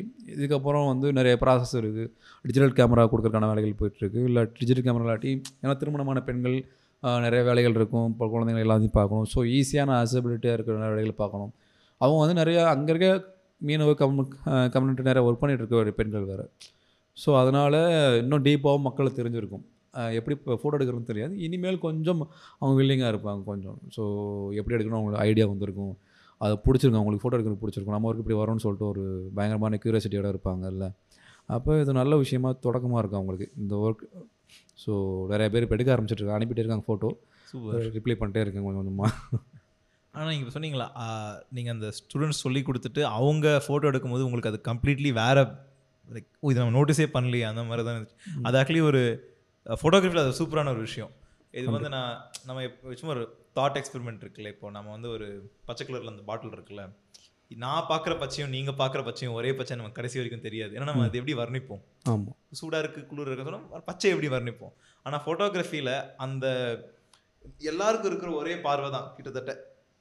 அந்த பார்வை அவங்க எப்படி அதை வச்சு அவங்க எப்படி அந்த உலகத்தை பார்க்குறாங்கன்னு ஒரு ஒரு ஒரு சின்ன ஸ்னாப்ஷாட் அவங்க மூளைக்குள்ளே போய் அவங்க அ- அவங்களோட விஷனை பார்க்குற மாதிரி ஆல்மோஸ்ட் அது வந்து அவங்க பாயிண்ட் ஆஃப் வியூ மட்டும் இல்லாமல் அவங்க அவங்க என்ன என்ன பார்க்குறாங்க அதில் சும்மா இங்கே ஒரு இந்த இந்த ஆங்கிள் ஹெட் வச்சுருக்காங்க தவிர இந்த ஆங்கிளில் அவங்க இந்த இந்த மாதிரி இதை பார்க்குறாங்க அப்படின்னு சொல்கிற ஒரு ஒரு வெரி அது ஒரு அண்டர் ரேடான அந்த இந்த எக்ஸ்பிரஷனில் இந்த ஃபோட்டோகிராஃபி மீடியமில் அது ரொம்ப ஒரு ஓவர்லுக்ட் போர்ஷன் என்னைய கேட்டால் இந்த உலகத்தை அவங்க எப்படி பார்க்குறாங்க? இப்போ அவங்களோட அடித்தள ஃபிலாசபி என்ன? இப்போ வந்து ஒரு இடத்துக்கு போனால் அவங்க ஃபஸ்ட்டு மக்களை பார்க்குறாங்களா? அங்கே இருக்கிற ம- பொருளை பார்க்குறாங்களா? இல்லை அங்கே இருக்கிற சுற்றுச்சூழலை பார்க்குறாங்களா? அது அவங்க எடுக்கிற ஃபோட்டோஸில் ரொம்ப ரொம்ப சீக்கிரமாக வெளில வந்துடும் ஆமாம் பாண்டவாஸ் கிட்ட கேமரா கொடுத்து கொடுத்துருந்தா அம் அம்பையும் வெள்ளியும் கொடுக்கறதுக்கு பதிலாக என்ன பண்ணியிருப்பாங்க அந்த மாதிரி கேட்குற நீ. நான் அர்ஜுனை வந்து நான் பறவையை பார்க்குறேன் பறவையோட கண்ணை பார்க்குறேன். அந்த மாதிரி உனக்கு அப்பவே தெரிஞ்சிருக்கும். ஒரு ஜூம் லென்ஸ் டெலிஸ் ஒரு டெலிஃபோட்டோ லென்ஸ் போட்டு கொடுத்துருந்தா அந்த மனுஷன் சந்தோஷமா இருந்திருப்பான்.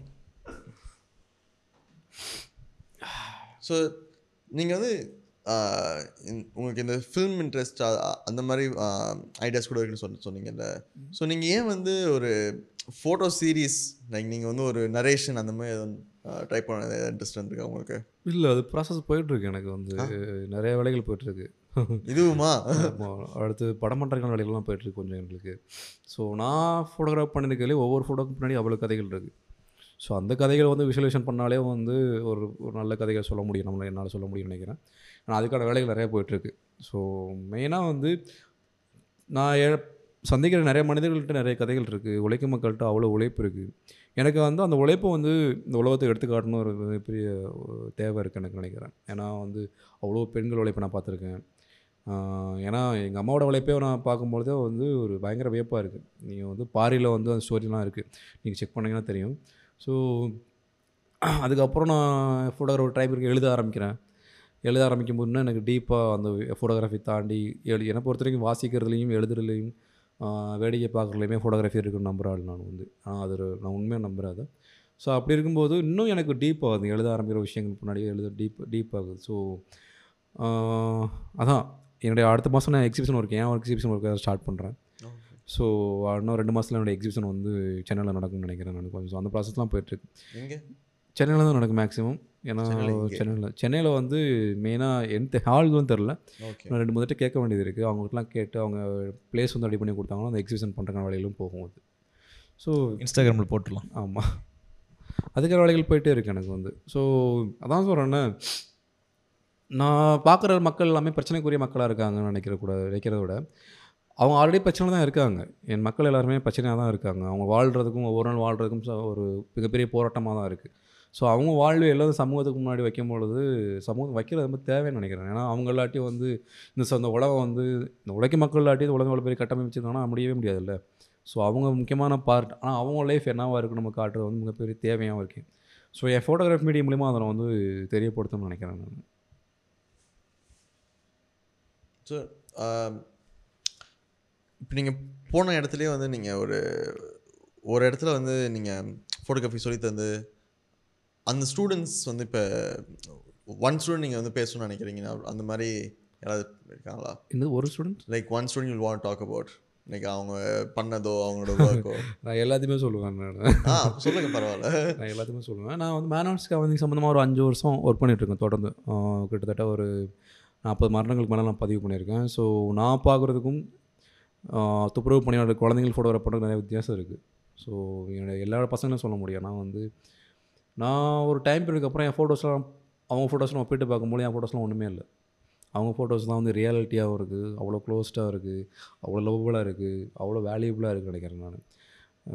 ஏன்னா ஒரு பத் பத்து ஸ்டூடெண்ட்ஸ் ஒர்க் பண்ணேன் நான். பத்து ஸ்டூடெண்ட்ஸுமே வந்து பயங்கரமாக ஒர்க் பண்ணாங்க. அதில் ஒரு சின்ன எக்ஸிபிஷன் பண்ணேன். ஸோ இந்த ரீஃப்ரேம் மாதிரி பண்ண முடியல. அந்த அளவுக்கு அப்போ சோர்ஸ்லாம் இல்லை.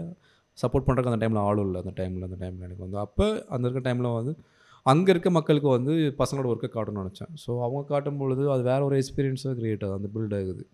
அதே மாதிரி நீங்கள் அதே ரீஃப்ரேம் வந்தீங்கன்னா அது துப்புரவு பணிய வாழ்வில் அவங்க அவங்க சொந்தக்காரங்களை அவங்க அவங்க அப்பா துப்புரவு பணியாக வேலை பார்க்கும்போது எடுக்கிற விஷயங்களை பதிவு பண்ணுறது வந்து அவ்வளோ நெருக்கமாக இருந்துச்சு. நிறைய கொஷினாகவும் இருந்துச்சு குழந்தைங்களுக்கு பசங்களுக்குமே வந்து. ஏன் அப்பா அந்த வேலை பார்க்குறாரு? அதுக்கப்புறம் அவங்க அப்பாவோட டீப் உட்காந்து பேச ஆரம்பிக்கிறாங்க. சொல்லப்படாத கதைகள்லாம் நிறைய வெளியே வருது. தான் அப்பா பற்றி த ஏன் வந்து நான் படிக்காமல் போனேன்? ஏன் நான் வேலைக்கு வந்தேன்? ஸோ ஒவ்வொருக்கும் மகனுக்கும் மகளுக்கும் மக அப்பாவுக்கும் மகளுக்குமான உரையாடல் நிகழுது. அப்பாவுக்கும் மகனுக்குமான உரையாடல் நிகழுது. சொந்தக்காரங்களோட உரையாடல் நிகழுது. நம்ம ஏன் இப்படி இருக்குன்னு சொல்லிட்டு. ஸோ ஃபோட்டோகிராஃபியை தாண்டி ஒரு கம்யூனிகேஷன் வந்து சூப்பராக அங்கே பில்ட் ஆச்சு. எனக்கு அது வந்து ரொம்ப பிடிச்சிருந்துச்சு. அது வந்து ஒரு அதை ஓப்பன் பண்ணுற ஸ்பேஸ் கிரியேட் நம்ம ஓப்பன் பண்ணுற ஒரு ஃபோட்டோகிராஃபி மூலியம் ஓப்பன் பண்ணுறதா ஒரு மன திருப்தி இருந்துச்சு அந்த டைமில் வந்து. அதுக்கப்புறம் இன்னும் நிறைய ஒர்க் பண்ணிட்டு இருக்காங்க அவங்க. ஸோ அதே ரீஃப்ரேம்க்கு வந்துட்டிங்கன்னா பார்த்தீங்கன்னா வந்து நான் பார்க்குறதுக்கு அவங்கள பார்க்குறோம் டோட்டலாக வேறு வேறு தான். என்னை பொறுத்த வரைக்கும் அது வந்து ரொம்ப யதார்த்தமாக தான் இருக்கும். ஆனால் ரொம்ப பவர்ஃபுல்லாகவும் இருக்கும். அதை நம்மளால் நம்ம அதை யூகிக்க முடியாது. இப்போ நம்ம லாரி போயிட்டே இருக்குன்னு வச்சுக்கோங்களேன். நீங்கள் லாரி போகும் தூசி பறக்கும். நம்ம அந்த டைமில் மட்டும் பெரிய பிரச்சனையாக இருக்கும். ஆனால் நார் சென்னைக்கு அப்படி கிடையாது. லாரி போயிட்டே இருக்கும் டஸ்ட்டு வந்துக்கிட்டே இருக்கும். அது பெரிய பிரச்சனை. அதை அவன் எடுத்துருப்பான் ஆதில்ன்ற ஒரு பையன் அதை எடுத்துருக்கும் போது அது பெரிய பிரச்சனை எங்களுக்கு. அப்படி தானே தூசியாக இருக்கும்போது அது கண்டினியூஸாக இருக்கும்போது அது பெரிய அது யதார்த்தமாக கடந்து போகிற அவங்க கடந்து போக முடியாதுல்ல அவங்க. அது அந்த இடத்துல தான் அது எனக்கு புரியுது. அவங்கள்ட்ட பீச்சே கிடையாதுல்ல. பீச் எங்கே நார்த் சென்னையில் சைடு போய் பாருங்கள் எங்கே பீச் இருக்குது கல் தான் கொட்டி வச்சுருக்காங்க. சின்ன சின்ன இடங்கள் தான். அதை அவங்க ஈஸியாக காட்டு காட்டியிருக்காங்க. இன்னொன்று அங்கே இருக்க வாட்டர் பாடிஸ் லேண்டர்ஸ் நிறையா காட்டியிருக்காங்க. அங்கே இருக்க ஒர்க்கர்ஸ் நிறையா காட்டியிருக்காங்க. எங்கே இருந்து? ஸோ இதெல்லாம் ஒரு வேல்யூபிளாக இருக்குல்ல. நம்ம ஈஸியாக கடந்து போகிறது எல்லாமே ஒரு கதைக்குள்ளே அவங்க பார்க்கும்பொழுது அந்த உலகத்துக்குள்ளே அவங்க நிற்கும்ட்டு அதை காட்டும் பொழுது இன்னும் வந்து அது இன்னும் மிகப்பெரிய தேவையை தாண்டி அது கட்டாயமாக எல்லாரும் கொண்டு போய் சேர்க்கறக்கான வழியில் நடத்துது. அது அது எனக்கு ரொம்ப பிடிச்சிருந்துச்சு அந்த பசங்களோட ஒர்க்கு நிஷாவாக இருக்கட்டும் சரி நிஷாவோட பா நிஷாவோட பார்வையில் அந்த உலகம் வந்து ரொம்ப விளையாடுத்தனமாக இருக்கலாம். ஆனால் அந்த அந்த பொண்ணு உலகத்தில் பெரிய கொண்டாட்டம் இருந்துச்சு. அது பார்க்குற பார்வையில் வந்து ஒரு எதா ரொம்ப யதார்த்தமாக இருந்துச்சு. ரொம்ப என்ன சொல்ற குழந்தைகள் ஒரு என்ன சொல்கிறது ஒரு ஏற்றத்தாழ்வு கிடையாது. இவன் அப்படி இப்படி அப்படிலாம் கிடையாது. எல்லோரும் சமமாக பார்க்குற ஒரு விஷயத்த வந்து பதிவு பண்ணுறது நூறும் அதே மாதிரி தான். அந்த பொண்ணுக்கு வந்து கிரே கலர் தான் வந்து ஞாபகத்துக்கு வருமா? வட சென்னை நினைக்கும் போது. அப்படி இருக்கும்போது யோசிச்சு பாருங்கள் கிரே கலர்னா வந்து சினிமா சினிமோட நிறைய பிடிச்ச கலரில் ஒரு மாதிரி. ஆனால் அங்கே ஃபுல்லாக அந்த பொண்ணு எந்த கலர் ஏதாவது மீன் பண்ணணும்னா அங்கே இருக்க டஸ்ட்டை மீன் பண்ணுது. அங்கே இருக்க பொல்யூஷன் ஏர் பொல்யூஷனை மீன் பண்ணுது. ஸோ ஒவ்வொருத்தருக்கும் ஒவ்வொரு விதமான கலரோட மிங்கில் ஒரு விஷயம் நடக்குது. ஸோ நமக்கு எனக்கு நிறைய தெரிஞ்சுக்க வேண்டிய சூழல் இருந்துச்சு. அதுக்கப்புறம் அதுக்கப்புறம் நான் ரொம்ப அமைதியாகிட்டு பசங்களை வேடிக்கை பார்க்க ஆரம்பித்தேன் அதுக்கப்புறம் அவங்க வந்து ஒர்க் பண்ண விதமே வந்து எனக்கே வந்து பயங்கரமான ஒரு இன்ட்ரெஸ்டிங்காக இருந்துச்சு. இதுக்கப்புறம் அவங்க நிறையா ஒர்க் பண்ணுவாங்க நம்புகிறேன் நான். நிறைய நிறையா ஒர்க் பண்ணுவாங்க ஆக்சுவலி அவங்க.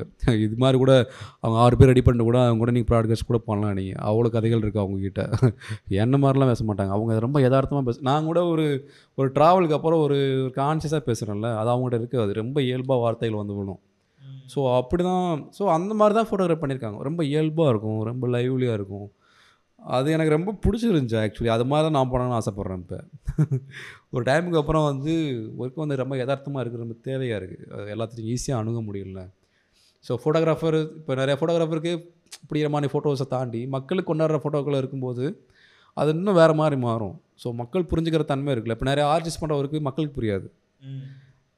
நான் ஒரு சில ஃபோட்டோகிராஃபர் எடுக்கிற பெரிய பெரிய ஃபோட்டோகிராஃபர் அது புரிய பிடிக்காதுல்ல. பெரிய பெரிய ஃபோட்டோ எடுக்கிறவங்களுக்கு சின்ன இயல்பான மக்களுக்கு அது வந்து புரியாது. அது வந்து நமக்கு வந்து யோசிக்கணும் என்ன இருக்குது எதுக்கு யோசிக்கணும். பட் இயல்பான மனிதர்களோட இயல்பாக நான் சொல்லும்பொழுது இன்னும் இன்னும் க்ளோஸ்டாக நமக்கு எல்லாத்துக்குமே புரிய வரும்ல. அது பசங்க பண்ணிகிட்ருக்காங்க இருக்காங்க நான். ஆக்சுவலி நீங்கள் சொன்னது பிகாசோ கூட அந்த மாதிரி ஒரு சொல்லியிருக்காரு. நான் வந்து வாழ்க்கை ஃபுல்லாக வந்து வருஷம் வாழ்க்கையில் ரொம்ப வருஷம் வந்து கரெக்டாக ஹைப்பரியலாக இப்படி பண்ணணுன்னு கற்றுக்கிட்டு இருந்தேன். அப்புறமா நான் என் மிச்சம் வாழ்க்கையை எப்படி திருப்பி என் குழந்தை ஆகுதுன்னு க கற்றுக்கிட்டேன் அதுதான் ரொம்ப கஷ்டமாக இருந்துச்சு. அதான் நம்ம வந்து அந்த இவ்வளோ யோசிச்சு நம்ம இந்த கேமரா இப்பெல்லாம் நீட்டும் போதே நம்ம வந்து இந்த ஃபோட்டோ இந்த ஃப்ரேமிங் இந்த கலர் இதெல்லாம் காம்போசிஷன் இதெல்லாம் கரெக்டாக இருக்கான்னு யோசிச்சு எடுக்கிறதுக்குள்ள அந்த ஃபோட்டோ நம்ம எதுக்கு கேமரா நீட்டணும்னு அந்த தாட் போயிடுது.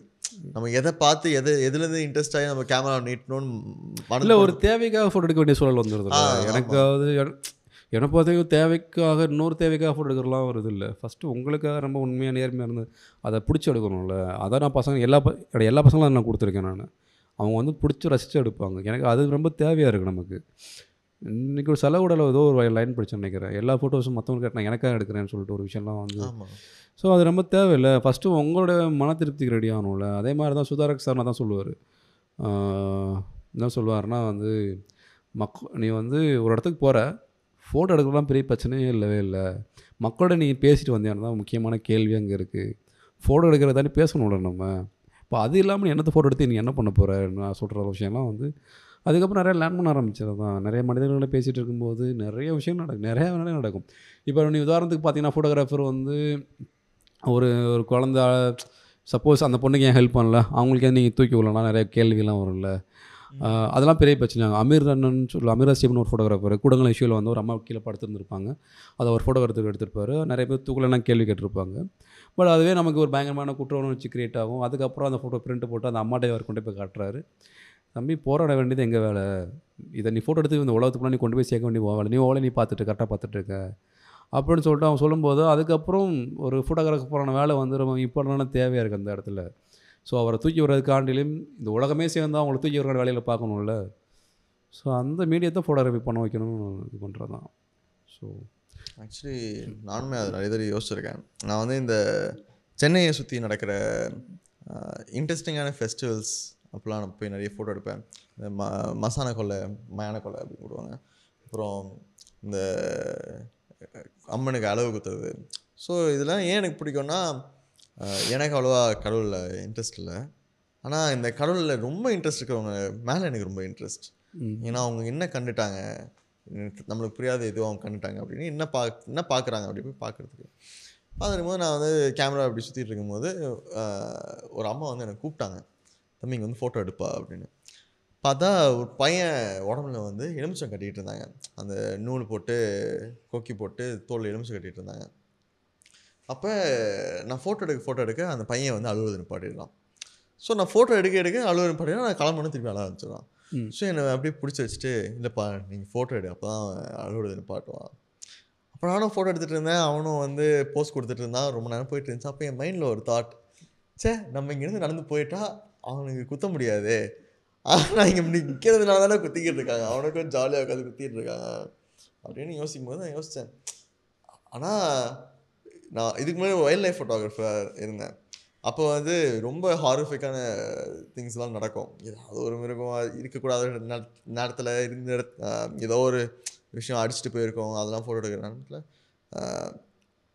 அதை இன்டர்வியூன் பண்ணுறதுக்கு நம்மளுக்கு பெர்மிஷன் இருக்காது. It's not the right place to interview or நம்ம அங்கே வந்து டாக்குமெண்ட் நீங்கள் சொன்ன மாதிரி டாக்குமெண்ட் பண்ணுறது நம்ம பர்பஸ் பர்பஸோட இது நம்ம இன் ஒவ்வொரு இடத்துலையும் நம்ம இன்டர்வியூன் பண்ணிகிட்டு இருந்தால் அதோட அவுட்கம் மாறிடும். அது அந்த பெர்மிஷன் நம்மளுக்கு இருக்கா நம்ம ஆக்சுவலி அவ்வளோ ஃபீல் பண்ண பண்ண முடியாது. ஸோ அந்த பையனை ஃபோட்டோ எடுக்கும்போது அதான் ரொம்ப மைண்டில் ஓடிட்டே இருந்துச்சு. இன்னொன்று அதுக்கப்புறம் ஒர்க்கு நம்ம மாற்றலாம் என்னன்னா வந்து இப்போ நான் என்னை போது எப்படின்னா வந்து ஒரு ஒர்க்கு வந்து பண்ணணும்னா வந்து ஃபஸ்ட்டு அவங்களோட இப்போ இருக்கிறது தான் என்னை பொறுத்த வரைக்கும். எல்லா எதுவுமே எந்த ஒர்க்குமே தப்புன்னு சொல்ல மாட்டேன். நான் என்னுடைய பார்வையை சொல்கிறேன் நான். சப்போஸ் இப்போ நான் மயான கொலை எடுக்கிறதா இருந்தாலும் கூட வந்து அவங்க நான் ஃபுல்லாக ஃபாலோ பண்ணிடுவேன் இப்போ அந்த பையனை நீ ஃபாலோ பண்ணி தான் வேறு வேறு கதைகள் உனக்கு கிடச்சி உங்களுக்கு கிடைக்கும்ல. ஆமாம் ஸோ நான் ஃபுல்லாக ஃபாலோ நான் அந்த- மாதிரி டைப்பில் பண்ணுறாள் ஒரு ஃபுல்லாக ஃபாலோ பண்ணிடுவேன் அவங்கள. அவங்களோட சும்மா இருந்துருவேன் நான். இப்போ என்னுடைய அடுத்தடுத்து வர ஸ்டோரிலாம் நீங்கள் பார்த்தீங்கன்னா வெளியில் நான் பார்த்தீங்கன்னா ஒரு அஞ்சு வருஷம் ஸ்டோரி பண்ணியிருக்கேன் அஞ்சு வருஷமாக ஒர்க் பண்ணிட்டு இருக்கேன். எப்படி நான் ஃபோட்டோ எடிட் பண்ணுறேன்னு எனக்கு தெரியல. அவ்வளோ ஃபோட்டோஸ் வச்சுருக்கேன். ஆனால் வந்து இப்போ அடுத்த ஸ்டோரி எழுதி முடிச்சிருக்கேன் பப்ளிஷ் ஆக போகுது. அந்த அஞ்சு வருஷம் ஒர்க்லேயுமே வந்து ஒரு எளியனோட ட்ராவல் பண்ணியிருக்கேன். என்னுடைய டீச்சிங் ப்ரெஸ் விஷயம்லாம் வந்து அங்கேருந்து தான் வந்திருக்கு. ஏன்னா வந்து அவருடைய குழந்தைகளுக்காகவே இந்த ஒட்டுமொத்த வாழ்க்கையும் அர்ப்பணித்தவர் குழந்தைகளுக்காக தேடி தேடி வேலை பார்க்கக்கூடிய ஒரு மனிதர். என்ன சொல்கிறது பணமே இல்லாமல் எதிர்பார்க்காம குழந்தை ஆர்ட் அண்ட் கிராஃப்ட் வந்து குழந்தைகள் கொண்டு வந்து கொண்டு போய் சேர்க்கறது மாற்றுக்கல்விக்கான விஷயத்தை கொண்டு போய் சேர்க்கறது. ஸோ அப்படி இருக்கும்போது நாங்கள் என்ன பண்ணுவோம்னா போய்ட்டு ஒரு வாரம் தங்கி இருந்துலாம் பண்ணுவோம். எனக்கு அது ரொம்ப பிடிக்கும். ஸோ அங்கே தான் வந்து தங்கி இருந்து பண்ணும்போது ஒரு கிராமத்துலேயோ ஒரு பள்ளிக்கூடங்களையோ வந்து தங்கி இருந்து பண்ணும்போது இன்னும் மக்கள் எல்லாம் க்ளோஸ் ஆவாங்க. எங்கே இன்னும் நிறைய என்கேஜ் பண்ணலாம். நம்ம நிறைய கதைகள் கிடைக்கும். பசங்க நிறைய உட்காந்து பேசலாம். ஸோ அங்கே தான் நான் ஃபோட்டோகிராஃபியும் ஆரம்பித்தேன் இதுக்கப்புறம் நான் அவங்களோட தொடர்ந்து ட்ராவல் பண்ணி ஃபோட்டோ எடுக்க ஆரம்பிக்கிறது. ஒவ்வொரு ஊருக்கும் இப்படி மாறி மாறி. ஸோ அதுக்கப்புறம் தான் இன்னும் கொஞ்சம் நம்ம கனெக்ஷன்ஸ் இன்னும் நம்ம பில்டு பயங்கரமாக ஆகிட்டே இருக்கும். ஸோ அதுக்கப்புறம் அதுக்கப்புறம் ஏன்னா வந்து நான் சத்தியமங்கலத்தில் வந்து அஹ், கிராமத்தில் வந்து ஒரு அஞ்சு வருஷம் ஒர்க் பண்ணியிருந்தோம். நாலு வருஷம் ஒர்க் பண்ணியிருந்தேன். நாலு வருஷத்துக்கு டாக்குமெண்ட் இருக்குது பசங்க என்னவா இருக்காங்க என்னவா மாறி இருக்காங்க இப்போ எங்கே இருக்காங்க ஒரு ஃபுல்லாக டாக்குமெண்டேஷனும் என்கிட்ட இருக்குது ஸோ அப்படி இருக்கும்போது ஒரு ஒரு லைவ் ஜெனரேட் ஃபுல்லாக நம்ம காட்ட முடியுதுல்ல ஃபோட்டோகிராஃபி சேனல் மூலிமா ஒரு வீடியோவாக நம்ம காட்ட முடியாது அவ்வளோ தூரத்துக்கு. ஃபோட்டோகிராஃபில் பீஸாக காட்ட முடியும். ஸோ அவங்களோட தொடர்ந்து பயணம் பண்ணும்பொழுது இன்னும் நிறைய நிறைய நம்ம கதைகள் கிடைக்குது. ஸோ அதுக்கப்புறம் நம்ம விஷுவல்ஸும் வேறு மாதிரி பில்ட் ஆகுதுன்னு நினைக்கிறேன் நான். இப்போ நீங்கள் அவங்களோட ட்ராவல் பண்ணுறீங்கல்ல. அவங்களோட ரியாக்ஷன்ஸ் எப்படி இருக்கும்? அவங்கள எப்படி நீங்கள் அணுகுவீங்க ஆக்சுவலாக லைக் இப்போது ஒரு ஊருக்கு போகிறீங்க ஒரு நீங்கள் என் வீட்டுக்கு வரீங்க. இப்போ நீ பண்ணுற உன் லைஃப்பை நான் ஃபோட்டோ எடுக்கணும். அது எப்படி அணுகுவீங்க? எடுத்தோடனே யாருமே வந்து வாங்கப்பா உள்ள வாங்கப்பா ஃபோட்டோ கொடுக்க மாட்டாங்க. நீ என்னுடைய கேரவன் என்னுடைய ஸ்டோரிஸ் இருக்குது பழனிக்குமார் ஸ்டோரிஸ் மேனுவல்ஸ்க்காக வந்து தமிழ்நாடுன்னு சொல்லிட்டு. லைவ் சீன் மே மேனுவல்ஸ்க்கு லைவ் சீன் தமிழ்நாடுன்னு சொல்லிட்டு இருக்குது எல்லாமே மரணங்களுக்கு அழுதுட்டு இருப்பாங்க. டெத் இருக்கும். சோப்பட்டியில் ஒரு ஒரு அப்பா இருப்பார் குழந்தை பார்த்துட்ருக்கும் எல்லாம் அழுதுகிட்டு இருப்பாங்க. ஸோ இங்கே இதை எப்படி எடுக்கிறதுன்னு ஒரு கேள்வி இருக்கும். அதுக்கப்புறம் வேலை பார்க்குற இடங்களை எப்படி எடுக்கிறதுன்னு கேள்வி இருக்கும். இன்னொன்று ஆரம்ப காலகட்டத்தில் உங்களுக்கு எனக்கு தெரியவே தெரியாது. ஸோ ஒரு உங்கள் நீங்கள் என்னவா இருக்கீங்க? நீ என்ன சைடு ஒர்க் பண்ணிட்டுருக்கீங்க எனக்கு எதுவுமே தெரியாது. ஆனால் ஓரளவுக்கு தெரிஞ்ச பின்னாடி உங்கள்கிட்ட கம்யூனிகேட் பண்ணுறது எனக்கு ஈஸியாக இருக்குது எனக்கு வந்து. ஸோ அதை தான் ஃபஸ்ட்டு ஸ்டெப்பாக நான் பார்க்குறேன். ஃபஸ்ட்டு அவங்கள பற்றி தெரிஞ்சுக்கிறமான வேலையில் பார்க்கணும். என்ன மாதிரி அவங்க பண்ணுறாங்க வேலையில் பண்ணிட்டு இருக்காங்க நம்ம எதுக்கு இந்த ஒர்க் நம்ம சூஸ் பண்ணணும்? எதுக்கு அந்த அந்த வேலையை நம்ம பார்த்துட்டு இருக்கணும் ஒரு கிளியர் ஐடியா இருக்கும் நமக்கு. அதுக்கப்புறம் மனிதர்களோட பேசும்போது ரொம்ப ஈஸியாக இருக்கும் நமக்கு ஆட்டோமேட்டிக்காகவே இப்போ நான் மேனுவல்ஸ்க்காக கொஞ்சம் ஒரு அஞ்சு வருஷம் எடுக்கிறேன்னு வச்சுக்கோங்களேன். ஏன் எடுக்கிறேன்னு எனக்கு தெரியும். தொடர்ந்து மரணங்கள் நிகழ்ந்துகிட்டே இருக்குது இனி ஒரு மரம் நிகழக்கூடாது. இதை வந்து எல்லாம் கொண்டு போய் சேர்க்கறக்கான வேலையில் பார்க்கணும். இதன் மூலிமா அந்த குழந்தைகளுக்கான விஷயங்கள் எதாவது நடக்கிறக்கான வேலைகள் பார்க்கலாம் நம்ம. அப்படி இருக்கும்போது அந்த இடத்துல நம்மளுக்கு ரெஸ்பான்ஸ் கிரியேட் ஆகும் அந்த இடத்துல வந்து. ஸோ பரவாயில்ல இவ்வளோ வருஷம் பண்ணிட்டு இருக்கேப்பா எங்களுக்காக நீ பண்ணிட்டு இருக்கேப்பா வாப்பா வந்து எடுப்பா. உள்ளக்கு வா அந்த டைமில் எனக்கு வழி விடுவாங்க. அழுதுட்டு இருக்க டைமில் எனக்கு வழி விடுவாங்க. ஸோ அதெல்லாம் எனக்கு வந்து எப்படி எனக்கு கிடைக்குதுன்னா இப்போ நான் உங்கள்கிட்ட பேசிட்டே இருக்குன்னு வச்சுங்களேன் உங்களை பற்றி நல்லா தெரிஞ்ச பின்னாடி அதுக்கப்புறம் உங்களோட எனக்கு தெரியும் உங்களோட எப்படி பேசணும்னு சொல்லிட்டு. ஸோ வாங்க தொலை இது மாதிரி பண்ணிட்டு இருங்க. இந்த மாதிரி ஃபோட்டோ டாக்குமெண்ட் பண்ணணும். இது மாதிரி வெளியில் கொண்டு போய் வைக்கணும் நிறைய கொண்டு போய் சேர்க்கணும் வழியில் பண்ணணும் நம்ம. இல்லாட்டி இது மாதிரி விஷயம் தொடர்ந்து நடந்துகிட்டே இருக்குன்ற போது அப்போ ஈஸியாக அவ்வளோ கிடைக்கும். அப்போ எனக்கு வந்து நிறைய மரணங்கள்லாம் எனக்கு ஒரு மரண வீடியோவில் பார்த்தீங்கன்னா வந்து எல்லாருமே அழுதுட்டு இருப்பாங்கல்ல. நான் மட்டும் கேமராவோட நிற்பேன் அந்த விஷுவல்ஸ் எப்படி இருக்குன்னு யோசிச்சு பாருங்கள் நீங்கள்? மனுஷன் ஆடா ஆடுறா அவன் இப்படி ஆனால் அந்த ஒரு விஷயத்தை நீங்கள் வெளியில் எடுத்து வைக்காத வரைக்குமே வந்து அது தொடர்ச்சியாக நிகழ்ந்துட்டு இருக்கணும் ஒரு அதான். ஆனால். அது நீங்கள் ஃபோட்டோ எடுக்கலனா எப்படி மற்றவங்களுக்கு தெரியும்? ஆமாம் ஸோ அந்த ஒரு மிகவே தேவை இருக்குது அதுக்கு அதான் சொல்கிறேன் ஃபோட்டோகிராஃபியோட தேவை மிக முக்கியமாக இருக்குது நீங்கள் மேனுவல்ஸ்க்கு கொஞ்சம் அந்த ஃபோட்டோலாம் பார்த்தீங்கன்னா எனக்கே வந்து என்ன சொல்கிறது இன்னும் நம்ம வந்து சரியாக ஒர்க் பண்ணலையோ? அவ்வளோ பேர் பவர்ஃபுல்லான ஃபோட்டோவாக நமக்கு தெரியுது. இந்த உலகத்துக்கு தெரிய மாட்டுது. எப்போ வந்து உலகத்துக்கு வந்து இதை பார்க்கும்? எப்போ வந்து இதை ஸ்டாப் பண்ணுவாங்க நம்ம கேள்வியெல்லாம் வரும்ல? எனக்கு வந்துக்கினே இருக்கும். ஆனால் வந்து கான்செப்டை கேட்டாலே மனசு உடைஞ்சு போயிருது. இப்படி ஒன்று but- இருக்கு. இந்த இந்த காலத்துலயும் இப்படி ஒன்று இருக்குன்னு கேட்டாலே. பட் ஆனால் வந்து ஏன் ஏன் இது தொடர்ந்து நடந்துட்டு இருக்குன்னு ஒரு கேள்வியும் வருதுல்ல?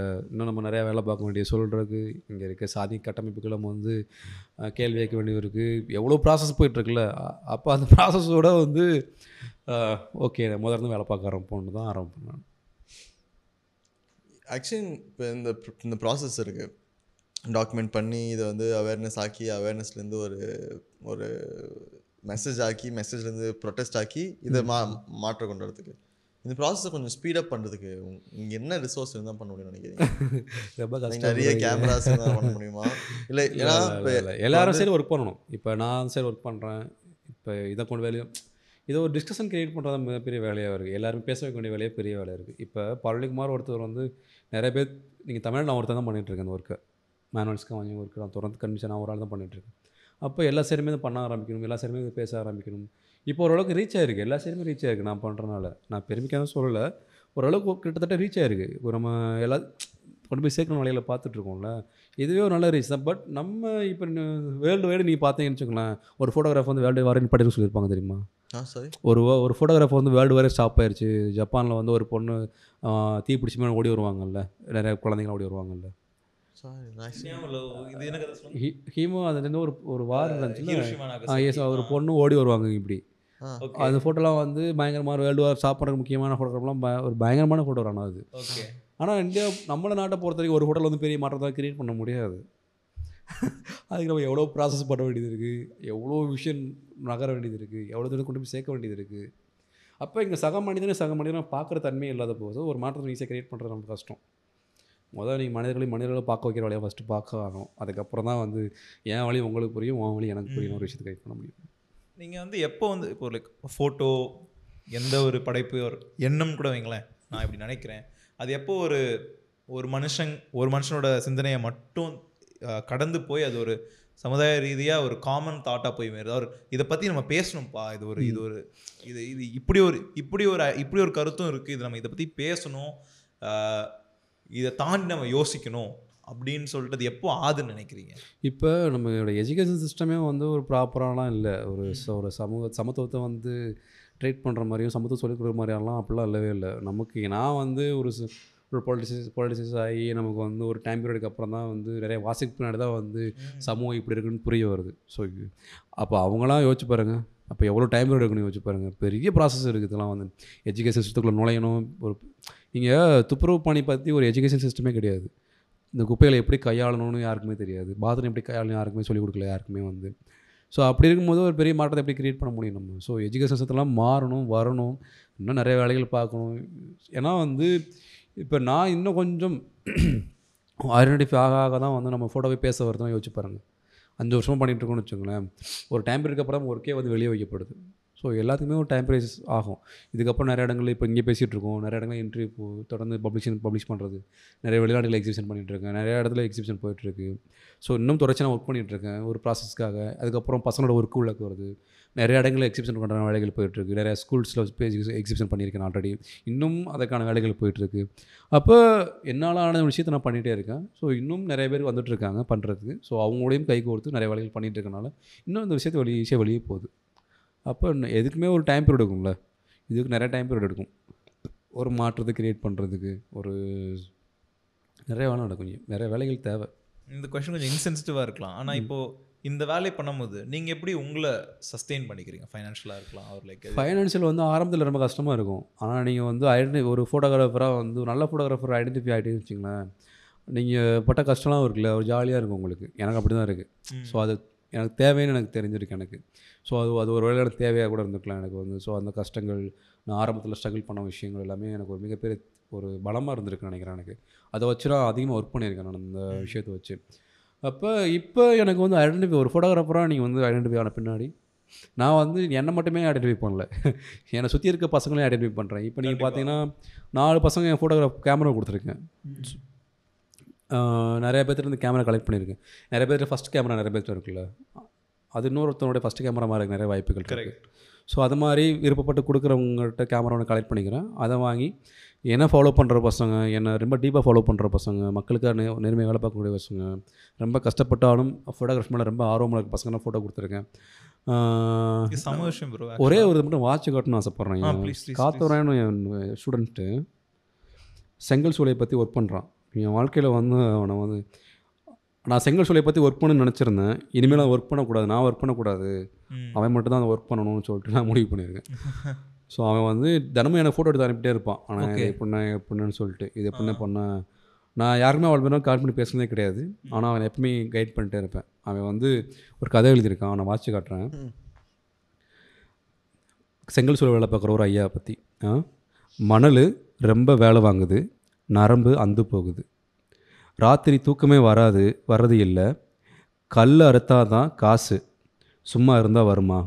வெயில் ஏறிட்டாலே கல் அறுக்க முடியல வயசாயிடுச்சு. இந்த தொழில் செஞ்சு பழகிடுச்சு வேறு வேலைக்கு போக முடியல. சாப்பிட்டு இந்த வேலை செய்ய முடியாது வேலை எத்தனை மணிக்கு முடியுதோ அப்போ தான் சாப்பிடு. மூணு கிலோமீட்டர் சைக்கிள் எடுத்துகிட்டு ஒரு ஓட்டம் வந்துடுவேன்.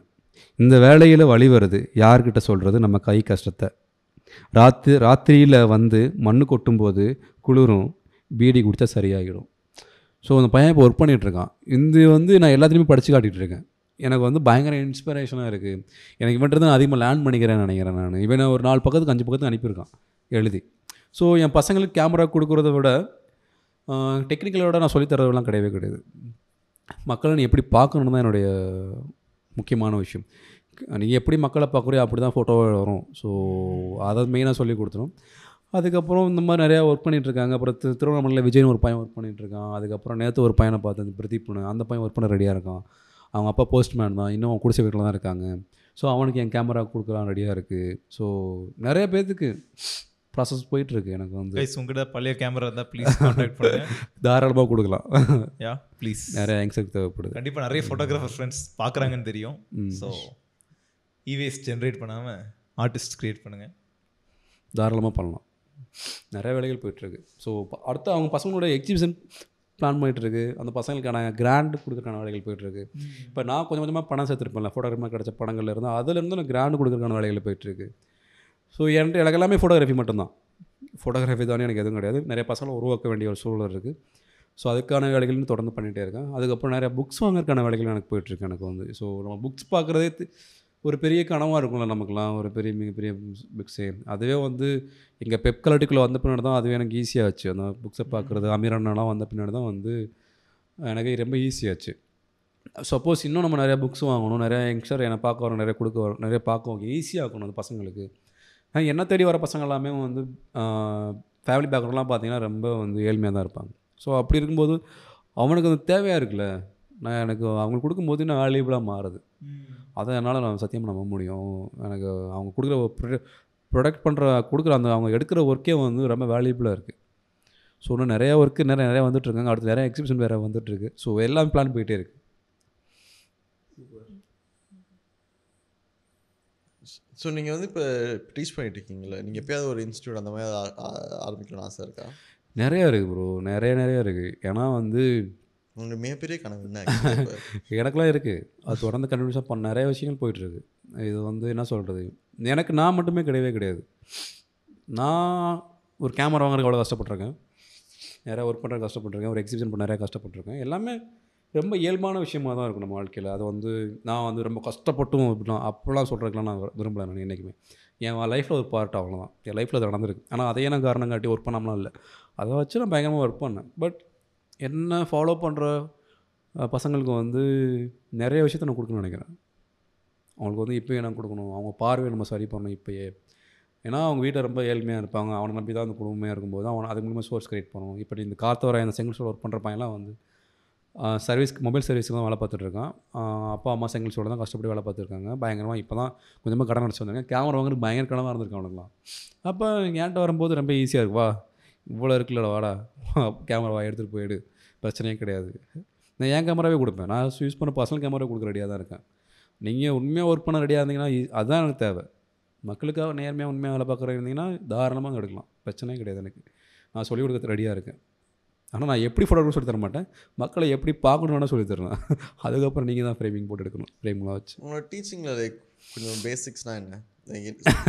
எதுவுமே டெக்னிக்கலாக சொல்லி தர மாட்டேன்னா என்ன என்ன சொல்லி தருவீங்க? டெக்னிக்கல் நம்ம ஒரு டைமில் பழகிடலாம் ப்ரோ ஒரு என்னால் டெக்னிக்கல் என் லைஃப்பில் இருந்து நான் என் லைஃப் தான் நான் பாடமாக எடுக்கிறேன்னு வச்சுக்கோங்களேன் நான் ஆரம்பத்தில் டெக்னிக் நானாக தான் பழகினேன். கேமரா எங்கேயும் கிளாஸ்லாம் போல கோர்ஸஸ்லாம் போல எனக்கு பெரிய மிகப்பெரிய ஃபோட்டோகிராஃபராக இருக்கேன்னு தெரியாது. எப்படி சர்ச் பண்ணி பார்க்கணுன்னு தெரியாது. எல்லாமே நானாக நேரடியாக பார்த்து பார்த்து நானாக என் ஃபோட்டோஸை ரசித்து ரசித்து அப்படி தான் ஃபோட்டோஸ் வந்துச்சு. நான் ஆரம்பத்தில் எடுத்த எல்லா ஃபோட்டோவும் எனக்கு பிடிச்ச மாதிரி தான் இருக்கும் இன்னொருத்தவங்களுக்காக நான் எடுத்ததுக்குமே எடுத்ததே கிடையாது. அப்போ அப்படி இருக்கும்போது யோசிச்சு பாருங்கள் ரொம்ப பிடிச்சிருக்கும். ரொம்ப கனெக்டடாக இருக்கும். என்னோட எல்லா குழந்தைங்களும் அவ்வளோ குழந்தைங்க ஃபோட்டோ இருக்குது அஞ்சு வருஷமாக குழந்தைங்க மட்டுமே எடுத்திருக்கேன். சிரிப்பு கொண்டாட்டம் அவங்களுடைய ஆர்ட் ஒர்க் எல்லாத்தையுமே எடுத்து டாக்குமெண்ட் பண்ணியிருக்கேன். அப்படி இருக்கும்போது யோசிச்சு பாருங்கள் ரொம்ப கனெக்டடாக இருக்கும். என்ன டெக்னிக்கல் ஒரு டைமில் வந்துடும் அதுக்கப்புறம் நம்ம மக்களை எப்படி பார்க்குறோம்? முறை இப்போ நான் ஆரம்பத்தில் ஒரு எக்ஸாம்பிள் சொல்கிறேன் சாக்கடையில் வேலை பார்க்குறோம் செப்டாங்கில் வேலை பார்க்க ஒர்க் பண்ணுறாங்கல்ல பாதாள சாக்கடையில் ஒர்க் பண்ணும்போது முகங்களோட நிறையா எடுத்துகிட்டு இருந்தேன். அதுக்கப்புறம் நான் முகங்கள் தெரியாமல் எடுக்கிற வேலையில் பார்த்துட்ருக்கேன் நாம் ஏன் அப்படி காட்டணும் மக்களை? அப்படின்னு ஒரு கொஷின்ஸ் இருக்குல்ல. இப்போ நிறைய பேருக்கு வந்து அப்பா வந்து இந்த மாதிரி வேலை பார்க்க நிறைய பேர் தெரியாமல் இருக்காங்க. குழந்தைங்களுக்கே தெரியவில்லை. அப்படி தெரிஞ்சுட்டா வந்து என் கையில் வந்து க கையை சாப்பாடு சாப்பிட மாட்டாங்க தம்பி. அப்போல்லாம் நிறைய பேர் சொல்லியிருக்காங்க. ஸோ அப்படி இருக்கும்போது நம்ம அவங்கள எப்படி நம்ம காட்டணும் சமூகத்தில்? அப்படின்னு ஒரு விஷயம் இருக்குல்ல. அப்போ சுதாரக் சார் அதான் சொல்லுவார். ஸோ சுதாரக் சார் நிறைய செக்ஸ் ஒர்க் நிறைய எடுத்திருக்காரு. எடுத்துகிட்டு கொண்டு போய் அவங்க வீட்டில் அவங்க ஒய்ஃப்ட்டையும் அவங்க குழந்தைகிட்ட காட்டும் போது வேறு மாதிரி இருக்குது நிறைய நியூட் ஃபோட்டோ எடுத்துகிட்டு இருக்கும்போது. அப்போ நாங்கள் எங்களை அந்த மாதிரி எடுப்பாரா? ஸோ நம்ம நம்ம மனைவிகளே ஒரு அம்மா மேலே இப்படி எடுப்போமா நம்ம? அப்போ அவங்களும் ஒரு உணர்வு இருக்குல்ல. அதை நம்ம சரியாக முறையாக காட்டணும்ல. அப்படின்னு நிறைய அடுத்த விஷுவல்ஸ் வேறு மாதிரி மாறுதில்ல. நீ சுதாகர் சாரோட ஒர்க்லாம் பார்த்தீங்கன்னா வேறு மாதிரி இருக்கும். பெண்கள் மீதான வன்முறைகள்லாம் அழகாக காட்டியிருப்பார். ஒரு பயங்கரமாக காட்டியிருப்பார் இந்த விஷயங்கள்லாம். ஸோ எல்லாமே ஒரு டைம் பீரியடுக்கு அப்புறம் தான் வந்து ஒரு விஷயம் நீங்கள் டெக்னிக்காக கற்றுக்கலாம் மக்களை முறையாக கரெக்டாக பார்க்கணும்ல. இங்கே யார் ஈக்குவாலிட்டியாக பார்க்குறான்னு ஒன்று இருக்குல்ல. என்னை பொறுத்த வரைக்கும் பசங்களுக்கு வந்து கேமரா வந்து ஈக்குவாலிட்டியாக பார்க்குறது ரொம்ப மெயின் அதை தாண்டி தான் மற்றது எல்லாமே. மக்களே சமமாக பார்க்கணும். சக மனிதனையும் விட சக மனிதனை பார்க்கறது தான் நீ ஃபோட்டோ எடுக்க தெரிய முடியும் உன்னால் அப்படி இல்லாட்டி நீ ஃபோட்டோ எடுத்து வேஸ்ட் தானே? நீ அவனை கீழே பார்த்துட்டு ஃபோட்டோ எடுக்கிறது வேஸ்ட் தானே? கீழே வச்சுட்டு இப்படி ஃபோட்டோ எடுக்கிறது? இது இந்த லைக் இந்த ஃபோட்டோ இந்த சொன்ன ஸ்கூலில் ஸ்ரீ ஃபோட்டோகிராஃபர் அவங்க நிறைய பேர் இந்த மார்க்கெட் போகிறது அங்கே போய் விடுவாங்க. அவங்கள வந்து ஏதோ ஒரு காட்சி பொருளாக ஃபோட்டோ எடுக்க பார்ப்பாங்க. இங்கே பாருங்க இவங்க வந்து கஷ்டப்பட்டு இருக்காங்க அ- அவங்க என்ன கதை? அவங்க சந்தோஷப்படுறாங்களா? அவங்க சோகத்தில் இருக்காங்களா? சரி அவங்க கஷ்டப்படுறாங்க. அதுக்கு பின்னாடி இருக்க உழைப்பு நீ ஃபோட்டோ எடுக்கிறியா? அதெல்லாம் இல்லை. ஜஸ்ட் ஒரு ஏதோ எக்ஸிபிஷனுக்கு போய் அதான் நான் அதான் சொல்ல. வரேன். ஒரு லைஃப்குள்ள நீங்கள் நுழையணும்னா ஒரு லைஃப்பில் நுழையும் பொழுது நீங்கள் நிறையா ட்ராவல் பண்ணி சுற்றி பண்ணுறத விட டப்புன்னு கடந்து அது- அது வந்து அது ஒரு எனக்கு வந்து அதில் வந்து பெரிய முரண்பாடுலாம் இல்லை. அது அவங்க பிடிச்சி சூஸ் பண்ணுறாங்க இன்னும் கொஞ்சம் அவங்க ஒரு லைஃப்பை நீங்கள் ஃபாலோ பண்ணும்போது அவங்க லைஃப்பில் ஈஸியாக நுழைய முடியும். நிறைய விஷயங்கள் பார்க்க முடியும். நிறைய விஷயத்தையும் நீங்கள் பில்ட் பண்ண முடியும். ஸோ அங்கே அங்கே ஒரு விஷயம் இருக்குல்ல. நீங்கள் என்னுடைய ஸ்டோரிஸ்லாம் பார்த்தீங்கன்னா அவங்களோட இருந்திருப்பேன் நான். ரெண்டு மூணு நாளாக இருந்தால் எடுத்துப்பேன் நான். ஒரு டைம்லாம் இப்போ நான் பாரில் அடுத்த ஸ்டோரி பண்ணியிருக்கேன். கோவிந்தம்மான்னு ஒரு ஸ்டோரி பண்ணியிருக்கேன். எண்ணூரில் தான் இறால் பிடிக்கிறவங்கள பற்றி ஒரு ரெண்டரை வருஷமாக அவங்கள எப்போலாம் எனக்கு வாய்ப்பு கிடையாது அப்போலாம் போய்ட்டு அவங்களை பண்ணியிருக்கேன். ஸோ இன்னும் நிறைய நிறைய மாறுது. விஷுவல்ஸ் மாறுது அவங்களோட சொல்கிற விஷயங்கள் மாறுது. இன்னும் அவங்களோட இன்னும் டீப்பாக க்ளோஸ் ஆகிறது விஷயம் இன்னும் நிறைய விஷயங்கள் மாறுதுல அப்போ அவங்களோட ட்ராவல் பண்ணக்கூடிய ஒரு ட்ராவல் பயணம் இருக்குல்ல அது மூலிமா இன்னும் நம்ம நிறைய அனுபவங்கள் கிடைக்கும். அது மூலிமா நம்ம பார்க்குற பார்வை நிறையா மாறும். எனக்கு அப்படி தான் மாறி இருக்குன்னு நினைக்கிறேன். நான் மேக்ஸிமம் வந்து ஃபோட்டோ ஒர்க் நான் நிறைய பேர் மெசேஜ் பண்ணுவாங்க பசங்களாம் ஃபோட்டோ ஒர்க் நாங்களும் வரோம் நாங்கள் நான் ஃபோட்டோ ஒர்க்லாம் போகிறது இல்லைடா அப்படின்னு சொல்லுவேன். ஃபோட்டோ ஒர்க்கில் மேக்ஸிமம் நான் போகிறேன் நான் போனதே கிடையாது. எனக்கு எங்கே ஒரு விஷயம் என்னென்னா ஒரு ஒரு என்ன ஒரு சூஸ் பண்ணுற எந்த எந்த காலத்தில் சூஸ் பண்ணுறோமோ அங்கே போய்ட்டு உட்காந்து வேலை பார்க்குறது என்ன மாதிரி விஷயங்கள் இருக்குது அது சார்ந்து கடத்தில் தோழர்கள் யார் இருக்காங்க அவங்கள்ட்ட ஒரு ஹெல்ப் நம்ம கேட்குறது அவங்க அந்த இடத்துக்கு ஈஸியாக கூட்டி போவாங்க. அதுக்கப்புறம் அங்கேருந்து தங்கியிருந்து ஒர்க் பண்ண ஆரம்பிக்கிறது. ஸோ என்னுடைய எல்லா ஒர்க்குமே இப்படி தான் மேக்ஸிமம் ஸோ அது ரொம்ப எனக்கு எல்லாமே கனெக்டடாகவே இருக்கும் எல்லா ஒர்க்குமே எல்லாமே ரொம்ப பிடிச்சிருக்கும். அவங்க லைஃபோட அப்படி நான் நீங்கள் சிவிடு ஹார் ஹார்வெஸ்டர் பண்ணியிருப்பேன் நான். ரெண்டு நாள் அவங்க கூட இருந்தேன் நான். ரொம்ப பிடிச்ச ஒர்க் எனக்கு அது. அவங்க தண்ணிக்குள்ளே இருந்தாங்க நானும் தண்ணிக்குள்ளே இருந்தேன். அவங்க தண்ணிக்குள்ளே போவாங்க நானும் தண்ணிக்குள்ளே போவேன். அவங்க போட்டில் போவாங்க நானும் போட்டில் போவேன். ஸோ எனக்கு எல்லாமே அவங்களோட லைஃப்பில் அந்த ஒரு ரெண்டு நாள் வாழ்ந்து பார்த்த ஒரு அனுபவம் இருக்குல்ல அதான் அலாதியானதுன்னு நினைக்கிறேன்.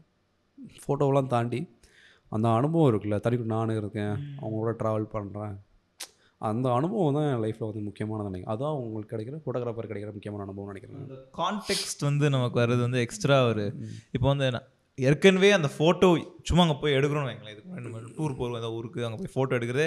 அதுவே நமக்கு ஒரு எக்ஸ்ட்ரா கான்டெக்ட் ஏன்னா நம்ம அங்கே இருந்திருக்கோம். அங்கே சத்தம் டிராஃபிக் இருக்கா. இல்லை அமைதியாக நேச்சராக இருக்குதா? அந்த அந்த கான்டெக்ட் நமக்கு இருக்கும். அதனால நம்ம பார்வை கொஞ்சம் மாறும். அதனால நம்ம அந்த ஃபோட்டோ எடுக்கிறோம். இப்போ நீங்கள் சொல்கிறீங்களா அவங்க கூட இருக்கும்போது அந்த எக்ஸ்ட்ரா கான்டாக்ட் அது ஓகே அது ஒரு சந்தோஷமான இடமா? அது ஒரு கஷ்டமான இடமா? அங்கே அங்கே கஷ்டம் இருக்குது ஆனால் அவங்க விரும்பி பண்ணுறாங்க. அந்த அந்த மாதிரி காம்ப்ளெக்ஸான கான்டாக்ட் கான்டாக்சுவல் ஸ்டோரி லைன்ஸ் அப்போ தான் அது கிடைக்கும். ஸோ நீங்கள் அதை வந்து ரிஜிஸ்டர் பண்ணி இப்போ நீங்கள் இதெல்லாம் எக்ஸ்பீரியன்ஸ் பண்ணுறீங்க அதை நீ நீங்கள் ஃபோட்டோ எடுத்துட்டீங்க. அந்த ஃபோட்டோவில் நான் அது எக்ஸ்பீரியன்ஸ் பண்ணணும்னா நீங்கள் என்ன என்ன பண்ண ட்ரை பண்ணுவீங்க? நீங்கள் அந்த ஃபோட்டோ இருக்கும் இப்போ புரியுது நீங்கள் அந்த ஃபோட்டோ எடுத்துட்டீங்க. இல்லைடா இப்போ நான் வந்து ஒரு ஃபோட்டோ எடுக்கிறேன்னு வச்சுக்கோங்க நான் அதை நான் எக்ஸ்பீரியன்ஸ் பண்ணி ஃபோட்டோ எடுக்கணும் தான் யோசிப்பேனே தவிர நீங்கள் எக்ஸ்பீரியன்ஸ் பண்ணா பண்ண பண்ணு பண்ணாட்டி போதும். அது ஏன் பிரச்சனை இல்லையே? நான் எனக்காக நான் ஃபோட்டோ எடுக்கிறேன். இல்லை அது ஒரு விஷுவல் மீடியம் தான். இப்போ மக்கள் மத்தியில் வைக்கும் பொழுது அதை நீங்கள் பார்த்து என்னவா புரிஞ்சுக்கிறீங்களோ அதுதான் நீங்கள் ம். பார்க்கும்போது கஷ்டமாகவும் ஃபீல் பண்ணலாம். ஆ, யதார்த்தமாக ஃபீல் பண்ணலாம். அது உங்களுடைய பார்வை உங்களுடைய விஷயம். ஸோ அதை நான் எப்படி கடத்தி அந்த ஒரு விஷயத்தை நான் எப்படி கடத்திருக்கேன்னு ஒரு விஷயம் தான் மெயின் ஃபோக்கஸ் நான் அந்த விஷயத்த வந்து இப்போ கஷ்டப்படுற மாதிரி இருந்தாங்கன்னா அந்த விஷயத்தை கரெக்டாக கன்வே பண்ணிடணும் உங்களுக்குன்னா. கன்வே பண்ணிட்டு அது நல்ல விஷயம். இப்போ எல்லாத்துக்குமே கன்வே ஆகாதுன்னா அப்படி நம்ம சொல்ல முடியாது. அவங்கள போய் திட்டவும் முடியாது. அது ரொம்ப என்ன பண்ண? கடந்து போகிறது மாதிரி ஆமாம் ஒன்றும் பண்ண முடியாது. நான் வந்து எனக்காக தானே நான் வந்து ஃபோட்டோ எடுத்து நான் வந்து எனக்காக நான் டிஸ்ப்ளே பண்ணியிருக்கேன். நான் உனக்காக டிஸ்ப்ளே பண்ணலையே. ஆ நான் நிறைய தடவை யோசிச்சிருக்கேன். ஸோ தப்பு இல்லை. நான் ஒரு ஒர்க் பண்ணும்போது இது நம்ம யோசிக்கிறது? அது போய் கன்வே ஆயிருக்கா இல்லை கருத்து சொல்லணும் கருத்து புரியணும். அது ரெண்டு இருக்குல்ல. ஸோ அது ஒரு டைமுக்கு அப்புறம் நீங்கள் டாக்குமெண்ட் ஸ்டைலாக வரும்போது நிறையா ஃபோட்டோ அடிச்சு அடிச்சு அடிக்கும்போது. அது உங்களுக்கு ஈஸியாக கன்வே ஆகும். ஒரு ஃபோட்டோவுமே வைக்கும்போது மட்டும் அதில் கொஞ்சம் கஷ்டமாக இருக்கும். நம்ம ஐடென்டிஃபை பண்ணுற சில விஷயங்களில் வந்து. ஒவ்வொரு ஸ்டெப் ஸ்டெப்பாக வந்து இப்போ டாக்குமெண்ட் இப்போ நம்ம வீட்டு சூழல் எப்படி இருக்குது ஒர்க்கிங் ஸ்டைல் எப்படி இருக்குது என்ன மாதிரி ஒர்க் பண்ணுறாங்க என்ன மாதிரியான பிரச்சனை அவங்க வாழ்க்கையில் சந்திக்க இப்போ ப்ராசஸாக போகும்போது நமக்கு அந்த லைஃப் கனெக்ட் ஆகும்ல. ஸோ நிறைய இடங்களில் ஆகாது. இப்போ டாக்குமெண்ட் ஃபோட்டோ வரைக்கும் கனெக்ட் ஆகும் நமக்கு. அண்ட் நீ வந்து காம்ப்ரமைஸ் பண்ணி நீ ஆடியன்ஸ் தெரியறதுக்காக நீ ஒரு விஷயம் கொஞ்சம் ஆல்ட்ரேஷன் பண்ணினா அந்த கில்ட் எப்பயுமே ஐ திங்க் எனக்கு எப்பயுமே இருந்திருக்கு. வரும். ஒரு கில்ட் ஆடியன்ஸ்க்காக இதை நம்ம பண்ணியிருக்கோம் ஆனால் இதை நம்ம நார்மலாக பண்ணியிருக்க மாட்டோம். அந்த கில்ட் போகாது. அது பண்ணிட்டே. பண்ணிட்டேன் திருப்பி முடியாது. எடுக்க முடியாது திருப்பி எடுக்க முடியாது. திருப்பி ஒன்றும் பண்ண முடியாது. ஸோ அந்த கில்ட்டுக்காகவே மைட் இஸ் வெல் உண்மையாகவே பண்ணிடலாம்ல.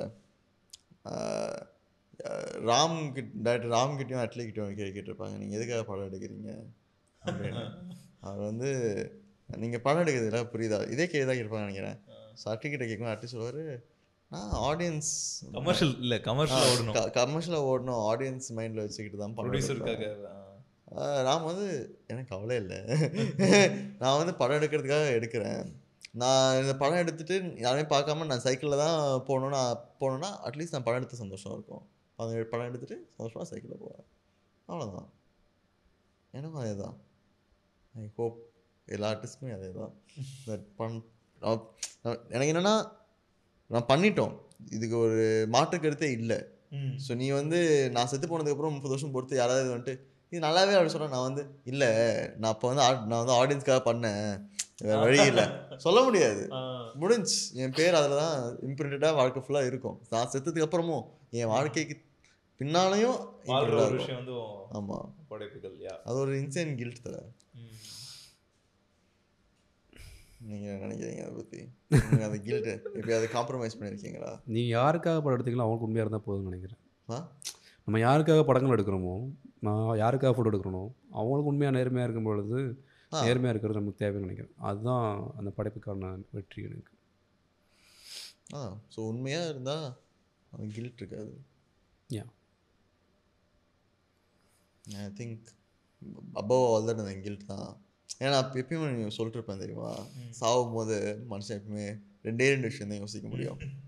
யாராக இருந்தாலும் இருந்தாலும் இது என்னோட இது வரைக்கும் என்னோட அண்டர்ஸ்டாண்டிங் வேறு யாருக்கு வேறு கருத்து இருந்தால் சொல்லுங்கள் ஆனால் மனுஷன் சாகும்போது ரெண்டே விஷயம் தான் யோசிக்க முடியும். ஒன்று அப்பா இன்னொன்று சே. அவ்வளோதான் இந்த ரெண்டு தான். இது அப்பா இல்லை சேரா? அப்பா இல்லை சே. சரிண்ணா சே என்ன பண்ண முடியல. அப்பா இல்லாட்டி சே. ஓகே அப்பா இல்லை சே ஒன்று நிம்மதியாக அப்பா அப்படின்னு சாவலாம். இல்லை சே இது பண்ணிடலாமே சாவலாம். ரெண்டே ரெண்டு ரெண்டே ரெண்டு கருத்து தான் வாழ்க்கை ஒரு மனுஷன் சாகும் போது ஸோ நான் சேவா இல்லாமல் சாவம் தான் எனக்கு ஆசை. அவ்வளோதான் இருக்கலாம். இருக்கலாம். ஆமாம் கண்டுபிடிப்போம். ஒரு நாள். ஒரு நாள். சொல்ல சொல்ல முடியாது பட் கண்டுபிடிப்போம். ஆமாம் உலகம் போகிற போக்க பார்த்தா கூடிய கண்டுபிடிப்போம். கூடிய விரைவில். முடிஞ்சா அடுத்த எபிசோட்ல சொல்றோம். இல்லாட்டி ஸோ எனக்கு வந்து ரொம்ப பர்சனலாக ஒரு ப்ராப்ளம் அப்படின்னா இந்த உலகத்தில் இருக்கிற ப்ராப்ளம் மோர் தென் இந்த ஈக்குவாலிட்டி நீங்கள் சொல்லுற இந்த ஈக்குவாலிட்டி ம மக்கள் மக்களை வந்து சரிசமாக பார்க்க மாட்டேங்கிறாங்க.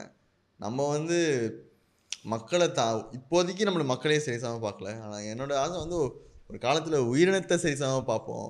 இந்த உலகம் நம்மளுக்கு நம்மளுது மட்டும் இல்லை. இப்போ என்னோட எடுத்துக்கிட்டிங்கன்னா நம் நம்ம யோசிக்கிறது இந்த பீச் போனது நம்மளுக்கு மட்டும் தான் பிரச்சனை. இன்னும் இந்த பீச் போனது ஒரு ஆயிரம் பல்லாயிரம் கால வருஷமாக இருக்கிற ஒரு கம்யூனிட்டி மொத்தமாக அழிஞ்சு போச்சு. அதை பற்றி நம்ம யாருமே நிறைய. நிறைய பிரச்சனை இருக்குது ஐயோ என்ன சொல்கிறது இப்போ நம்ம என்வரான்மெண்ட்டோட ஒர்க் பண்ணும்பா என்வரான்மெண்ட் சைடு ஒரு சைட்லாம் போனோம்னு வச்சுங்களேன் அப்பா எவ்வளோ குடும்பம் நடந்துட்டு இருக்கு தெரியுமா? ஆமா. வாழ்க்கையில் அதெல்லாம் முடியவே முடியாது. நிறைய பேர் பாதிக்கப்பட்டுட்டு இருக்காங்க. இப்போ நேற்று ஃபிசிக்கல் கம்யூனிட்டியோட ஒரு மீட்டிங் இருந்துச்சு. ஸோ லாக்டவுனுக்கு அப்புறம் நிறையா மீன் பசங்க வந்து லாக்டவுனில் வந்து ட்ராப் அவுட் ஆகிட்டு மீன் வலைக்கு போயிட்டுருக்காங்க. ஸோ இப்போ மீன் வளங்கள் அதிகமாக இல்லை. ஆமாம் தேவைகள் வேறு அதிகமாக இருக்கும்போது மீன் வளங்களே இல்லை. ஒரு சிலருக்குலாம் ஒரு தடவை அஞ்சு மீன் தான் பிடி வெறும் அஞ்சு மீன் தான் பிடிச்சி வந்தாலும் ஃபோட்டோலாம் காட்டினாங்க. அதுக்கப்புறம் நிறைய பிரச்சனைகள் கிரியேட் ஆகுது. ஒரே இடத்துல வந்து வலை போடுறதுனால நிறைய பிரச்சனைகள் கிரியேட் ஆகுது. ஒரு டைம் ஸோ நேச்சர் வந்து என்ன சொல்கிறது நேச்சர்லனா எதுவுமே இல்லை இல்லை. அது அதுக்கான அதோட அதை மனசில் வச்சுட்டு தான் இங்கே எல்லா என்ன சொல்கிறது ஒரு அழிவை சில விஷயங்களை அழிச்சிட்டு ஒரு டெவலப்மெண்ட் பண்ணி எதுவுமே இல்லை இல்லை. பண்ணவே முடியாது. அதான் சொல்கிறேன் நேச்சர் அடிச்சு டெவலப்மெண்ட்டே இல்லை. அதுதான் நம்மளோட அதை இது பிரச்சனையே. ஸோ அழிவு இல்லாமல் ஒரு டெவலப்மெண்ட் தான் நல்லது. ஆரோக்கியமானது எல்லாத்துக்குமே. ஸோ அது இல்லை எப்பயுமே. அண்ட் ஐ திங்க் நேச்சருக்கு ஒரு அழிவு வரும்போது ஆஹ், சமுதாயம் மக்கள் சமுதாயத்துக்கு வச்சு பார்த்தா தான் நீ வந்து பார்ப்பேன்னு சொன்னால் அதுலேயும் ஒரு ரீசன் இருக்குது எப்பயுமே வந்து கீழே இருந்து மட்டும்தான் பிரச்சனைகள் ஆரம்பிக்கும். இப்போ மீன் வரலன்னா மீன் சாப்பிட்ற மக்கள் வந்து இன்னும் மீன் வந்துட்டு தான் இருக்கும். அமெரிக்காலேருந்து வரும் சிங்கப்பூர்லேருந்து வரும் ஜப்பான்லேருந்து வரும் வந்துகிட்டு இருக்கும். ஆனால் நம்ம ஊரில் மீனவர்கள் மட்டும் தான் அது பாதிக்கும். நம்ம ஊரில் மீன் பிடிக்க முடியாது நம்ம ஊர் மக்கள் மட்டும்தான் அது பாதிக்கும். இல்லை நிறைய பேர் இப்போல்லாம் வந்து குவைத்துக்கெலாம் வேலைக்கு போயிட்டுருக்காங்க. கேரளாக்கு மீன் பிடிக்க வேலைக்கெலாம் போயிட்டுருக்காங்க. இங்கே தமிழ்நாட்டில் இருந்து நிறைய மைக்ரேஷன் ஆகிட்டு இருக்காங்க மீனவர்களே. நிறைய பிரச்சனைகள் போயிட்டுருக்கு. ஸோ ஒர்க் இப்போ தான் ஸ்டார்ட் பண்ணியிருக்காங்க ஒர்க்கை ஸோ இனிமேல் அதை ப்ராப்பராக கொஞ்சம் பண்ண வேண்டியது இருக்குது இன்னும் ஃபுல் டீட்டெயில்ஸ் எனக்கு தெரில ஸோ நிறையா பேர் வந்து எனக்கு தெரிஞ்சவங்களே வந்து கேரளா போகிறாங்க கூலிக்காக மீன் பிடிச்சி கொடுக்க வேலைக்காக போகிறாங்க இன்னொன்று நிறைய பேர் மைக்ரேட் ஆகிட்டு இருக்காங்க. பசங்கள்லாம். அண்ட் இப்போ வந்து அது அவங்க இங்கேருந்து மீன் பிடிக்கும்போது தேர் ஆண்டர்பனர்ஸ் அவங்க தான் விற்கிறாங்க கடைசியில். அங்கே போய் அவங்க கூலிக்கு தான் வேலை செய்யணும். ஆமாம் அது எவ்வளோ பெரிய எவ்வளோ பெரிய செட்பேக் அது சொல்லவே முடியாதுல்ல அது எவ்வளோ பெரிய லாஸ் அவங்களுக்கு. அண்ட் இன்னொன்றும் நீ சொன்னல அது மண் அது கீழ் லெவலில் தான் வரும். அது அவர் லைக் என்ன சொல்லுது எப்போ வந்து அது மனுஷனுக்கு அட்டாக் பண்ணும்போது தான் வந்து அது ஓ இது நம்மளோட பிரச்சனை இது உலகத்தோட பிரச்சனை. இது ஜார்ஜ் கார்லின் ஒரு கமெடியன் இருக்கிறார் super super the world will be fine நீங்கள் பிளாஸ்டிக் கிரியேட் பண்ணுங்கள் நீங்கள் குளோபல் வார்மிங் பண்ணுங்கள் இந்த இந்த ஸ்பேஸில் இருக்க கல் வந்து அதுக்கு எதுவும் ஆகாது அது பாட்டுக்கு அதுவாக தான் இருக்கும். Don't say the world is ending உன்னோட இன்னும் your your your your your type is ending your your species is ending நம்ம இனம் மட்டும் தான் அழிஞ்சு போகும். ஆமா. தவிர உலகம் அப்படியே தான் இருக்கும். ஆனால் அப்போ மட்டும் பயம். ஐயோ அப்போ தப்பு. அண்ட் நம் இப்போ கூட கோரல் ரீஃப்ல அடிக்கும்போது தப்பு இல்லை. ஆ இப்போ கூட இப்போ தான் சொன்னேன் கோரல் ரீஃப்லாம் நம்மளுக்கு பாதிச்சா அது பிரச்சனையே இல்லை. கோரல் ரீஃப் பாதிச்சு அதுலேருந்து மீன் சாப்பாடாம இல்லாமல் மீன் கம்மியான மட்டும் தான் நம்மளுக்கு பிரச்சனை. அந்த மீனுக்கு சாப்பாடு கம்மியான பிரச்சனை. ஐயோ மீன் குழம்பு இல்லையே. ஆ ஐயோ மீன் குழம்பு இல்லையே மட்டும் தான் நம்மளுக்கு காண்டு. நம்ம வந்து இந்த நம்மள நம்மளுக்கு ஒரு பிரச்சனை வரும்போது மட்டும் தான் நம்மள அதை பற்றி யோசிக்குமே தவிர எப்பயுமே இன்னொரு விஷயத்த நம்மளை தாண்டி ஒரு விஷயத்த வந்து ஒரு எம்பத்தி ரொம்ப ஜூம் அவுட் பண்ணி ஜூம் அவுட் பண்ணி சாதாரண நிசம் எம்பத்தி எப்போ இது நமக்கு நடந்தா எப்படி இருக்கும்? அப்போ அதுக்கும் நடக்கூடாதுல்ல ஆமா. அவ்வளோதான் ஆ அதான். நம்மளுக்கு நடந்தா அதுக்கு நடந்தா நடக்காது அவ்வளோதான் மேனுவல் ஸ்கேவெஞ்சிங்க எண்ட் ஆஃப் அந்த கொஸ்டின் தானே. இப்போ உனக்கு பண்ண பிடிக்குமா? அப்புறம் என்னப்பா? அவ்வளோதான் பட் மேனுவல் ஸ்கேனிங் பண் பண்ணி சூவேஜ்லாம் எடுத்து நம்ம அடையாளம் தானே சேர்க்குறோம்? அது கடலுக்கு தானே போகுது? கட நம்ம நம்ம க நம்ம எவ்வளோதான் கஷ்டப்பட்டாலும் இந்த ரொம்ப எஃபெக்ட் ஆகுறது இஸ் இஸ் த அனிமல்ஸ் நம்ம எவ்வளோதான் நம்ம நம்ம பேசினாலும் நம்ம என்வாயன்மெண்ட் நம்ம அழிச்சிட்டா நம்ம மக்கள் ரொம்ப ரொம்ப கஷ்டப்படுவாங்க. இப்போ கூட அந்த ஐபிசிசி ரிப்போர்ட் அதான். ஆமாம் நம்ம நம்ம சென்னை நம்ம சென்னை நம்ம சென்னை. முப்பது ரெண்டாயிரத்தி முப்பத்தஞ்சில் அழிஞ்சு போக போகலாம். ஐபிஎஃப்சிசி இது ஒரு யூஎன் ரிப்போர்ட் ஏன்னா ஹீட்டோட சேர்ந்து ஹியூமிடிட்டியும் ஏறி வெந்து வெந்து சாவ போகிறோம் என்னங்க இது? ஸோ தான் நம்ம என்வாயன்மெண்ட் பற்றி அவ்வளோவா யோசிக்கிறது அந்த எம்பத்தி வந்து நம்ம ஹியூமன்ஸோடையே ஹியூமன்ஸ்கிட்டே இன்னும் போகல. ஆனால் இந்த கோலே ஹியூமன்ஸோட நிப்பாட்டிக்கிறது. அதுதான் தோணுது. ஷார்ட் சைடடான கோல் ரொம்ப ஷார்ட் சைடான ஒரு goal. அது அப்படி தான் இருக்கும் என்ன சொல்கிறது இப்போ ஒரு ஆறு பாதிக்கப்படுதுன்னா உதாரணத்துக்கு ஒரு ரோடு வந்து எக்ஸ்டெண்ட் பண்ணுறான்னு வச்சுக்கோங்களேன். ரோடு சைடு வந்து அவ்வளோ மக்கள் இருப்பாங்க. சின்ன சின்ன கடைகள் வச்சு புழப்பு நிறுத்திட்டு இருக்கும். அவங்க லைஃப் எவ்வளோ பாதிக்கப்படுது? ஆமாம் அதுக்கு எவ்வளோ விஷயங்கள் ஒரு ஒரு அது அவ்வளோ பிரச்சனை இருக்குது நான் நிறையா இது பார்த்துருக்கேன். இன்னொருலாம் ரெண்டு வருஷம் ஒர்க் பண்ணியிருக்கேன். முன்னாடி இருந்த லேண்டு இப்போ இல்லை. ரெண்டு வருஷத்துக்கு முன்னாடி பார்த்த லேண்ட்லாம் இப்போ இல்லை. அங்கே இருந்த பறவைகள்லாம் காணும். எதுவுமே இல்லை. ஸோ எல்லாருக்குமானதான இந்த உலகம். ஸோ மனிதர் மனிதருக்கு மட்டும் கிடையாது இல்லை எல்லாருக்குமானது அந்த உலகம் வந்து எல்லாரும் பார்க்கணும்ல ஃபஸ்ட்டு அதெல்லாம் பார்க்காத வரைக்கும் வந்து ரொம்ப கஷ்டம்தான். ஆமாம் ஆக்சுவலி நீங்கள் அதை சொன்னது ரொம்ப விசித்திரமான ஒரு கதை எனக்கு தெரியும். ஸோ நான் வந்து ரேப்பிடோக்கு வெயிட் பண்ணிட்டு இருந்தேன். ஸோ வந்தார். வந்துட்டு மழை பெய்ய ஆரம்பிச்சிச்சு. ஸோ மழை பெஞ்சாலும் சும்மா சும்மா தானே இருக்கும் ரேப்பிடோ போக முடியாது. ஸோ பேசிகிட்டு இருந்தோம் நானும் அவரும். என்னண்ணே எப்படி போகுது ரேப்பிடோ சொன்னார் அவர் ஏன் ரேப்பிடோ வந்தார்? முன்னாடி என்ன பண்ணுறதுன்னு சொன்னார். என்ன கதைனா அவர் வந்து ஒரு கிஃப்ட் ஷாப்பில் வேலை செஞ்சார். ஒரு மாலில் ஒரு கிஃப்ட் ஷாப்பில் சேல்ஸ் வேலை செஞ்சுட்டு இருந்திருக்காரு. ஸோ லாக்டவுன் போட்டோன்னே அந்த கடை மூடிடுச்சு. ஆனால் அவனுக்கு சம்பளம் வந்துட்டு இருந்துச்சு. சம்பளம் வந்து கொஞ்சம் ஹாஃப் சம்பளம் வந்துட்டு இருந்துச்சு கொஞ்சம் நாளைக்கு. அப்புறமா அந்த சம்பளத்தை கட் பண்ணிட்டாங்க. ஸோ ரேப்பிட் ஓட்ட ஆரம்பிச்சிட்டார். இப்போ அந்த கடை லாக்டவுன்லாம் முடிஞ்சு திறந்துட்டாங்க. ஸோ அந்த கடை ஆள் வந்து கடை திறந்துட்டாரு. ஆனால் அந்த கடையோட என்டையர் சேல்ஸே பக்கத்தில் ரெண்டு ஆஃபீஸ் இருக்குது மேலே அந்த மாலுக்கு மேலே ஒரு ஆஃபீஸ் இருக்கா? அந்த மூணு மால் அந்த மூணு ஆஃபீஸ் திறக்கலையே. ஸோ யாருமே வரல. ஆனால் சட்ட பிரகாரம் மால் திறக்கலாம். ஸோ மால் திறக்கலாம் கடை திறக்கலாம். ஆனால் கடையில் யாருமே இல்லை. ஸோ சம்பளம் கொடுக்கறதுக்கு அவசியமும் இல்லை. ஸோ அந்த கடையை மூடிட்டாங்க. எவனோ ஒருத்தன் ஆஃபீஸ் திறக்காம இந்த மனுஷன் வந்து ஒரு ரீட்டைல் ஸ்டோர் ஓப்பன் பண்ண முடியாமல் ரேப்பிட் ஓட்டிக்கிட்டு இருக்காரு. இது ஒரு அன்ஃபோர்சியபிளான ஒரு சேஞ்ச் அவர் யோசிச்சிருப்பாரா? கடையில் வேலை அப்படின்னு சொல்லிட்டு இப்போ டாக்ஸி ஒரு ரேப்பிடோ அண்ட் லைக் இல்லை இது பெஸ்ட் எக்ஸாம்பிள் வந்து நம்ம கடை முன்னாடி இருக்கிற இந்த டீ கடை அதெல்லாம் சொல்கிறோம்ல இந்த ஈவன் மா இது மாஸ்டர் ரிலீஸ் ஆனப்போ அது எவ்வளோ பாட் எவ்வளோ பெரிய படம் அது கான்வெர்ஷனாக மாறுச்சு. நீங்கள் என்னதான் சொன்னாலும் யூ கேன் சே ஓகே படம் ரிலீஸ்க்காக அவங்க அந்த ஆங்கிள் எடுத்தாங்க அதெல்லாம் சொன்னால் கூட அதில் ஒரு எவ்வளோ ஸ்ட்ராங்கான எலிமெண்ட் ட்ரூத் இருக்குல்ல நம்ம எத்தனை வாட்டி மாலுக்கு போய் கேபில் வீட்டுக்கு போயிருக்கோம்? ஆமாம் எத்தனை வாட்டி? ஸோ நம்ம எத்தனை வாட்டி படத்துக்கு போயிருக்கோம்? அத்தனை கேப் ரைட் நம்ம அந்த அந்த அந்த டிரைவருக்கு நம்ம கொடுத்துருக்கோம். ஆமாம் ஸோ நீங்கள் மால் இருக்க அந்த டீ கடை அந்த டீ கடை இருக்கட்டும் அந்த டீ கடைக்கு சிகரெட் விற்கிற ஆள் டீ விற்கிற ஆள் ஆமாம் ஆமாம் நீங்கள் அங்கிருந்து அங்கிருந்து சப்ளை கட்டாது இல்லை ஆமாம் ஆக்சுவலி பூமி படம் பார்த்து பார்த்துருக்கீங்களா? ஜெயம் ரவி. அவ்வளோ தைரியம் இல்லைப்பா. ஃபுல்லாக பார்த்தேன்னு நினைக்கிறேன். நான் பார்த்தேன் ஆமாம் அவ்வளோ தைரியம் யாருக்கு நான் பார்த்துருக்கேன். அந்த படத்தில் வந்து சொல்லுவாங்க விவசாயிங்கெல்லாம் வந்து ஏன் ரொம்ப கஷ்டப்படுறாங்கன்னா மிடில் மேன் இந்த டிஸ்ட்ரிபியூட்டர்ஸ் இவங்கெல்லாம் வந்து கட் பண்ணிவிட்டு இந்த விவசாயிங்களே வந்து கடை வச்சு வித்துறணும் அப்படின்னு. ஸோ ஃப்ளிப்ளிப்பில் ரோஸில் கேட்டிருப்பாங்க. சரி நம்ம கார்ட்டூன் எழுதிக்கிறோம். அதை வந்து முந்நூறுபாய்க்கு நம்மக்கிட்ட வாங்கிட்டு மூவாயிரரூபாய்க்கு அவன் ஜீன்ஸ் விற்கிறான் ஸோ நிப்பாட்டு நம்ம ஒரு ஜீன்ஸ் கடை போடுறோம். ஸோ நீங்கள் இதே மாதிரி எல்லா எல்லா நம்ம வந்து நல்லா இருக்கும்னு சொல்லிட்டு எல்லா டிஸ்ட்ரிபியூஷன் எல்லாத்தையும் கட் பண்ணிட்டீங்கன்னா அப்போ அவன்லாம் என்ன பண்ணுவான்? அதுதான் அந்த ஆக்சுவலி திருப்பி திருப்பி நம்ம சுற்றி சுற்றி அந்த எம்பத்தி மேட்ரிக்கே தான் வரும். ஆனால் நம்ம வந்து ஒரு விஷயம் நடந்துருச்சுன்னா அந்த ஃபுல் செயினை யோசிக்கவே யோசிக்கிறதே இல்லை.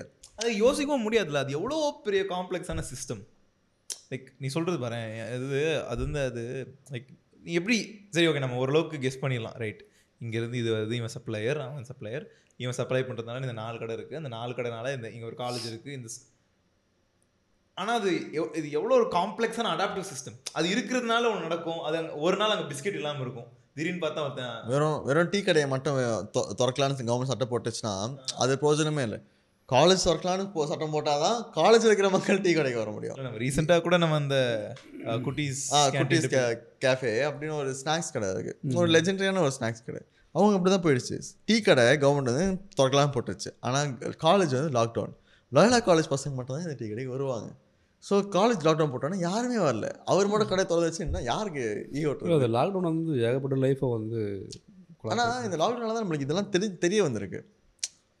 இது ஆக்சுவலி ஒரு விதத்தில் ஒரு நல்ல விஷயம். இந்த மாதிரி ஒரு இந்த மாதிரி ஒரு ஒரு விதமான டாக்குமெண்டேஷன் தான். இல்ல இது ரொம்ப ஃப்ராஜைலான ஒரு விஷயத்துல தான் இவ்வளோ நாளாக நம்ம நம்ம இந்த பிஸ்னஸ் நம்மளோட சமுதாயத்தையும் இது ரொம்ப ஃப்ராஜைலாக தான் ஓட்டிக்கிட்டு இருக்கோன்னு இந்த லாக்டவுன் வந்து நம்மளுக்கு காமிச்சிருச்சு.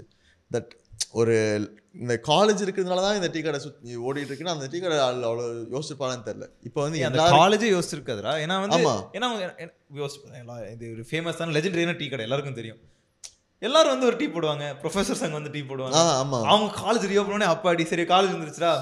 முடிச்சுட்டு ரொம்ப நாள் கழிச்சு குட்டீஸ்ல போய் டீ குடிக்கலாம். குட்டீஸ் குட்டீஸ் இல்லை. அது அவங்க பற்றி யோசிச்சிருப்பாங்களா? இதெல்லாம் லாக்டவுன் நடக்கலன்னா வேற ஒரு நாள் ரொம்ப பெரிய சூழ்நிலையில் இது நடந்திருக்கலாம். நம்ம எக்கானமி ரொம்ப ஃப்ராஜைலாக கற்று கற்றுக்கலாம் ஆனால் இப்போ வந்து எல்லாருக்குமே போய் சேர்ந்துருச்சு. நம்ம சமுதாயம் வந்து ரொம்ப ஃப்ராஜைலான ஒரு நிலைமையில இருக்கு. லாயலா காலேஜ் வந்து இப்போ யோசிச்சு பாருங்களேன் லாயலா காலேஜ் வந்து குட்டீஸ் வந்து நாங்கள் இல்லை நாங்கள் வந்து மூட விட மாட்டோம். அவங்க வந்து நாங்கள் ஹெல்ப் பண்ணுறோம் ஏன்னா லாயலா காலேஜ் ஒரு பெரிய ஒரு அட்மினிஸ்ட்ரேஷன் அவங்க வந்து ஒரு கவர்மெண்ட்டையும் தாண்டி ஒரு ரிலிஜியஸ் அட்மினிஸ்ட்ரேஷன் அவங்க டெஃபினெட்லி குட்டீஸை காப்பாற்றிருக்கலாம் கடவுள் கிருபை உள்ள அட்மினிஸ்ட்ரேஷன் அவங்க வந்து காப்பாற்றிருக்கலாம் ஆனால் தே அவங்க யோசிச்சே பார்க்கல. இவங்க இவங்க நம்மளால தான் இவங்க இருக்காங்க இவங்களால தான் நம்ம இருக்கோம் அப்படின்னு ஒரு தாட்டே யாருக்குமே வரல. ஐ திங்க் இப்போ அட்லீஸ்ட் அந்த ஒரு தாட் அது வந்திருக்கு. அது உண்மையாக சொல்லலாம். கண்டிப்பாக அந்த குட்டீஸ் குட்டீஸ் வெரி இமோஷனல் ஆமாம் நாம எத்தனை நமக்குன்னு ஒரு டீ கடை கண்டிப்பா இருக்கும்ல. அது கட்டுக்காது காணாம போயிடுச்சுன்னா இட்ஸ் சேட் ஆக்சுவலி நான் குட்டி சொல்ல இல்ல குட்டீஸ் இல்ல ஜென்ரலா ஆ, வெரி ஆமா. எம்பத்தட்டிக் இது எம்பத்திப்பா ஆ ஆமாம் கண்டிப்பா கண்டிப்பா அங்க வந்து என்ன சொல்றது? ஒரு நாலு பேர் சண்டை போட்டிருப்பாங்க அப்புறம் ஃப்ரெண்ட்ஸா இருப்பாங்க இல்வி அந்த கடை அந்த கடை எவ்வளவு பார்த்திருக்கோம்? அந்த கடை ஓனர் எவ்வளவு பார்த்திருப்பாரு? இனி கூட அவர் கூட தான் இனி கூட அவர் அவர்கிட்ட தான் பேசிட்டு இனி கூட வாங்க நம்ம டீ கடை திருவிழா அங்கே தான் நடக்குதுல்ல? ஆமாம் யா கைஸ் இந்த சாட்டர்டே திருவிழா ஒரு ஷோ பண்ணுறோம் ப்ரோ. அது குட்டீஸ்க்கு ஆப்போசிட்டில் தான். So super super. சாட்டர்டே ஃப்ரீயாக இருந்தால் வாங்க. வாங்க. நாளையிலேருந்து ஒர்க் ப்ரோ நான் ஆல்ரெடி எங்கே போகிறீங்க ராமேஸ்வரம் போகிறேன் நாளைக்கு. ராமேஸ்வரமா? ம். ஸோ கண்டிப்பாக பிஸி இந்த மாதம் ஃபுல்லாக முப்பது வரைக்கும் பிஸி உங்களுக்கு இப்போ ஏதாவது ஒரு ட்ரீம் ப்ராஜெக்ட் இருக்கா? லைக் இந்தியா லைக் எங்கே வேணாலும் போக முடியும். எங்கே போவீங்க? மக்கள் சென்னையிலேருந்து ராமேஸ்வரம் வரைக்கும் போகிறீங்க? சென்னையிலேருந்து ராமேஸ்வரம் வரைக்கும் போகிறீங்க எங்கே போக முடிஞ்சா எங்கே போவீங்க? எனக்கு பிரேசில் போகணும்னு கொஞ்சம் ஆசை. பிரேசில் அங்கே எனக்கு மலைவாழ் மக்களை பற்றி கொஞ்சம் ஆர்வம் எனக்கு ரொம்ப அதிகம். நான் கொஞ்சம் மலைவாழ் மக்கள் சம்மந்தமாக ஒர்க் பண்ணிட்டு இருக்கனால ஸோ அடுத்த ப்ராசஸும் போயிட்டுருக்கு அவங்களுக்கு ஃபோட்டோகிராஃபி டீச் பண்ணுற வேலைகளும் போயிட்டுருக்கு கொஞ்சம். ஸோ கேமராலாம் கொஞ்சம் கலெக்ட் பண்ணிகிட்ருக்கோம் ஸோ மலைவாழ் மக்கள் சம்மந்தமாக ஒர்க் பண்ணால் ரொம்ப பிடிக்கும் எனக்கு. ஸோ அது மாதிரியான அடர்த்தியான காடுகளை ரொம்ப பார்க்கணும்னு ஆசை எனக்கு. ஆமாம் ஆக்சுவலி ஃபோட்டோ ரெகுலராக தேவை கிடையாது. போய் பார்க்கணும் அவ்வளோதான் எனக்கும் சின்ன ரிவர் வழியாக ட்ராவல் ஆகணும்னு இருக்குல்ல. நிறைய படங்கள் பார்த்துருப்பீங்க. அந்த ரிவர் வழியாகவே ட்ராவல் ஆமா, பண்ணி போயிட்டே இருப்பாங்க. ஒரு படம் கூட பயங்கரமான ஃபேமஸான. படம் எனக்கும் ஐயோ அதெல்லாம் இல்லைங்க. மக்கள் வாழ்வியல் பேசுகிற சம்மந்தமான படம் தான் எனக்கு அதிகமாக பிடிக்கும். ஸோ ஒரு படம் படம் பேர்லாம் தெரில எம்பரஸ் ஆஃப் மவுண்டனாக வரும் அவர் நினைக்கிறேன். ஒரு ட்ராவலர் போயிட்டு அவர் கூட்டி போயிட்டே இருப்பார். இன்னும் ஒரு ஒரு பூவை தேடி போவார் ஒரு ஒரு. அவர் போய் கண்டுபிடிக்க முடியாது. அப்புறம் இன்னொருத்தர் அவரோட அவர் அவர் புக்ஸ்லாம் படிச்சுட்டு வந்து அவர் போவார். அதே ஆளை மீட் பண்ண போவார். அவர் அவருக்கு ஃபுல்லாக மறந்து போயிடும் சரி வா எனக்கும் தெரியல நானும் கூட சேர்ந்து வரேன். அவனை தெரிஞ்சவங்க என்ன கூட்டிகிட்டு போகணும்னு சொல்லிட்டு அவங்க லேட் ட்ராவல் ஆவாங்க. அது வந்து காடு காட்டில் இருக்க மக்கள் அந்த நதி எனக்கு ரிவர் ரொம்ப பிடிக்கும். மரங்கள் ரொம்ப பிடிக்கும் எனக்கு. செபாஸ்டின் செலவோட ட்ரைப்ஸ் ஒர்க் ரொம்ப பிடிக்கும் எனக்கு. அந்த வாழ்வியல் இருக்குல்ல அந்த வாழ்வியல் அந்த வாழ்வியலே இருந்துக்கலாம்னு ஒரு எனக்கு தோணும் எனக்கு ரொம்ப விதமாக அங்கேயே அந்த காடும் காடும் சார்ந்த ஸோ என்னுடைய குழந்தைங்களோட நிறையா காட்டில் நிறையா ஸ்பெண்ட் பண்ணும்போது குழந்தைங்களும் அந்த காடும் வந்து ரொம்ப ஒன்றிணைஞ்சிருப்பாங்க. நம்ம கூட பயம் இருக்கும். அவங்களாம் அப்படியே இருக்காது அப்படியே போவாங்க. ஸோ அது எனக்கு ரொம்ப பிடிக்கும். ஸோ எனக்கு அந்த வாழ்வியலை பார்க்க ரொம்ப பிடிக்கும் எனக்கு. ஃபோட்டோகிராஃபெலாம் தாண்டி எனக்கு அந்த வாழ்வியல் அந்த இடத்துல இருக்கணும்னு ரொம்ப பிடிக்கும் எனக்கு. ஸோ கடல்னால் வச்சுங்களேன் கடலை தாண்டி எனக்கு கடல் பார்க்குறது பிடிக்கும். கடல் சார்ந்த மக்கள் வாழ்வியல் அவங்க இருக்கிறது எனக்கு பிடிக்கும். ஸோ எனக்கு இதெல்லாம் ரொம்ப பிடிக்குமான விஷயம் ஸோ எனக்கு போட்டில் ரொம்ப தூரம் ட்ராவல் பண்ணணும்னு ஆசை. ஸோ அதுவும் ஃபோட்டோகிராஃபி அந்த மீன்பிடி சம்மந்தமான விஷயங்களை பண்ணுறது என்ன மாதிரி பண்ணுறாங்கன்னு பண்ணுற விஷயம் பிடிக்கும்.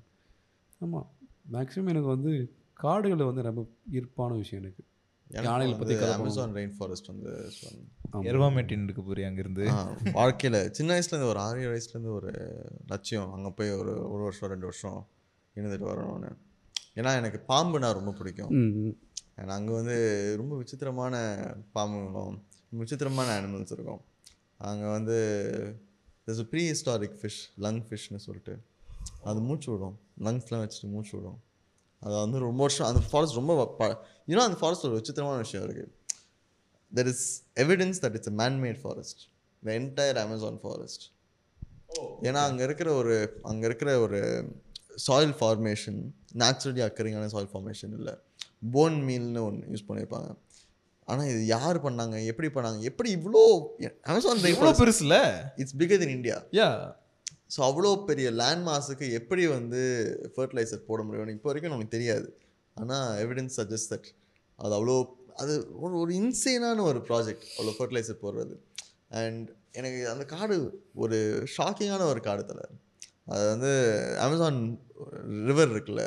ஸோ அதோட அவுட்புட் வந்து எப்பயுமே அதில் அதில் போகிற தண்ணி அண்ட் அதில் பேசனில் வர தண்ணி வந்து மேட்ச் பண்ணதே இல்லை.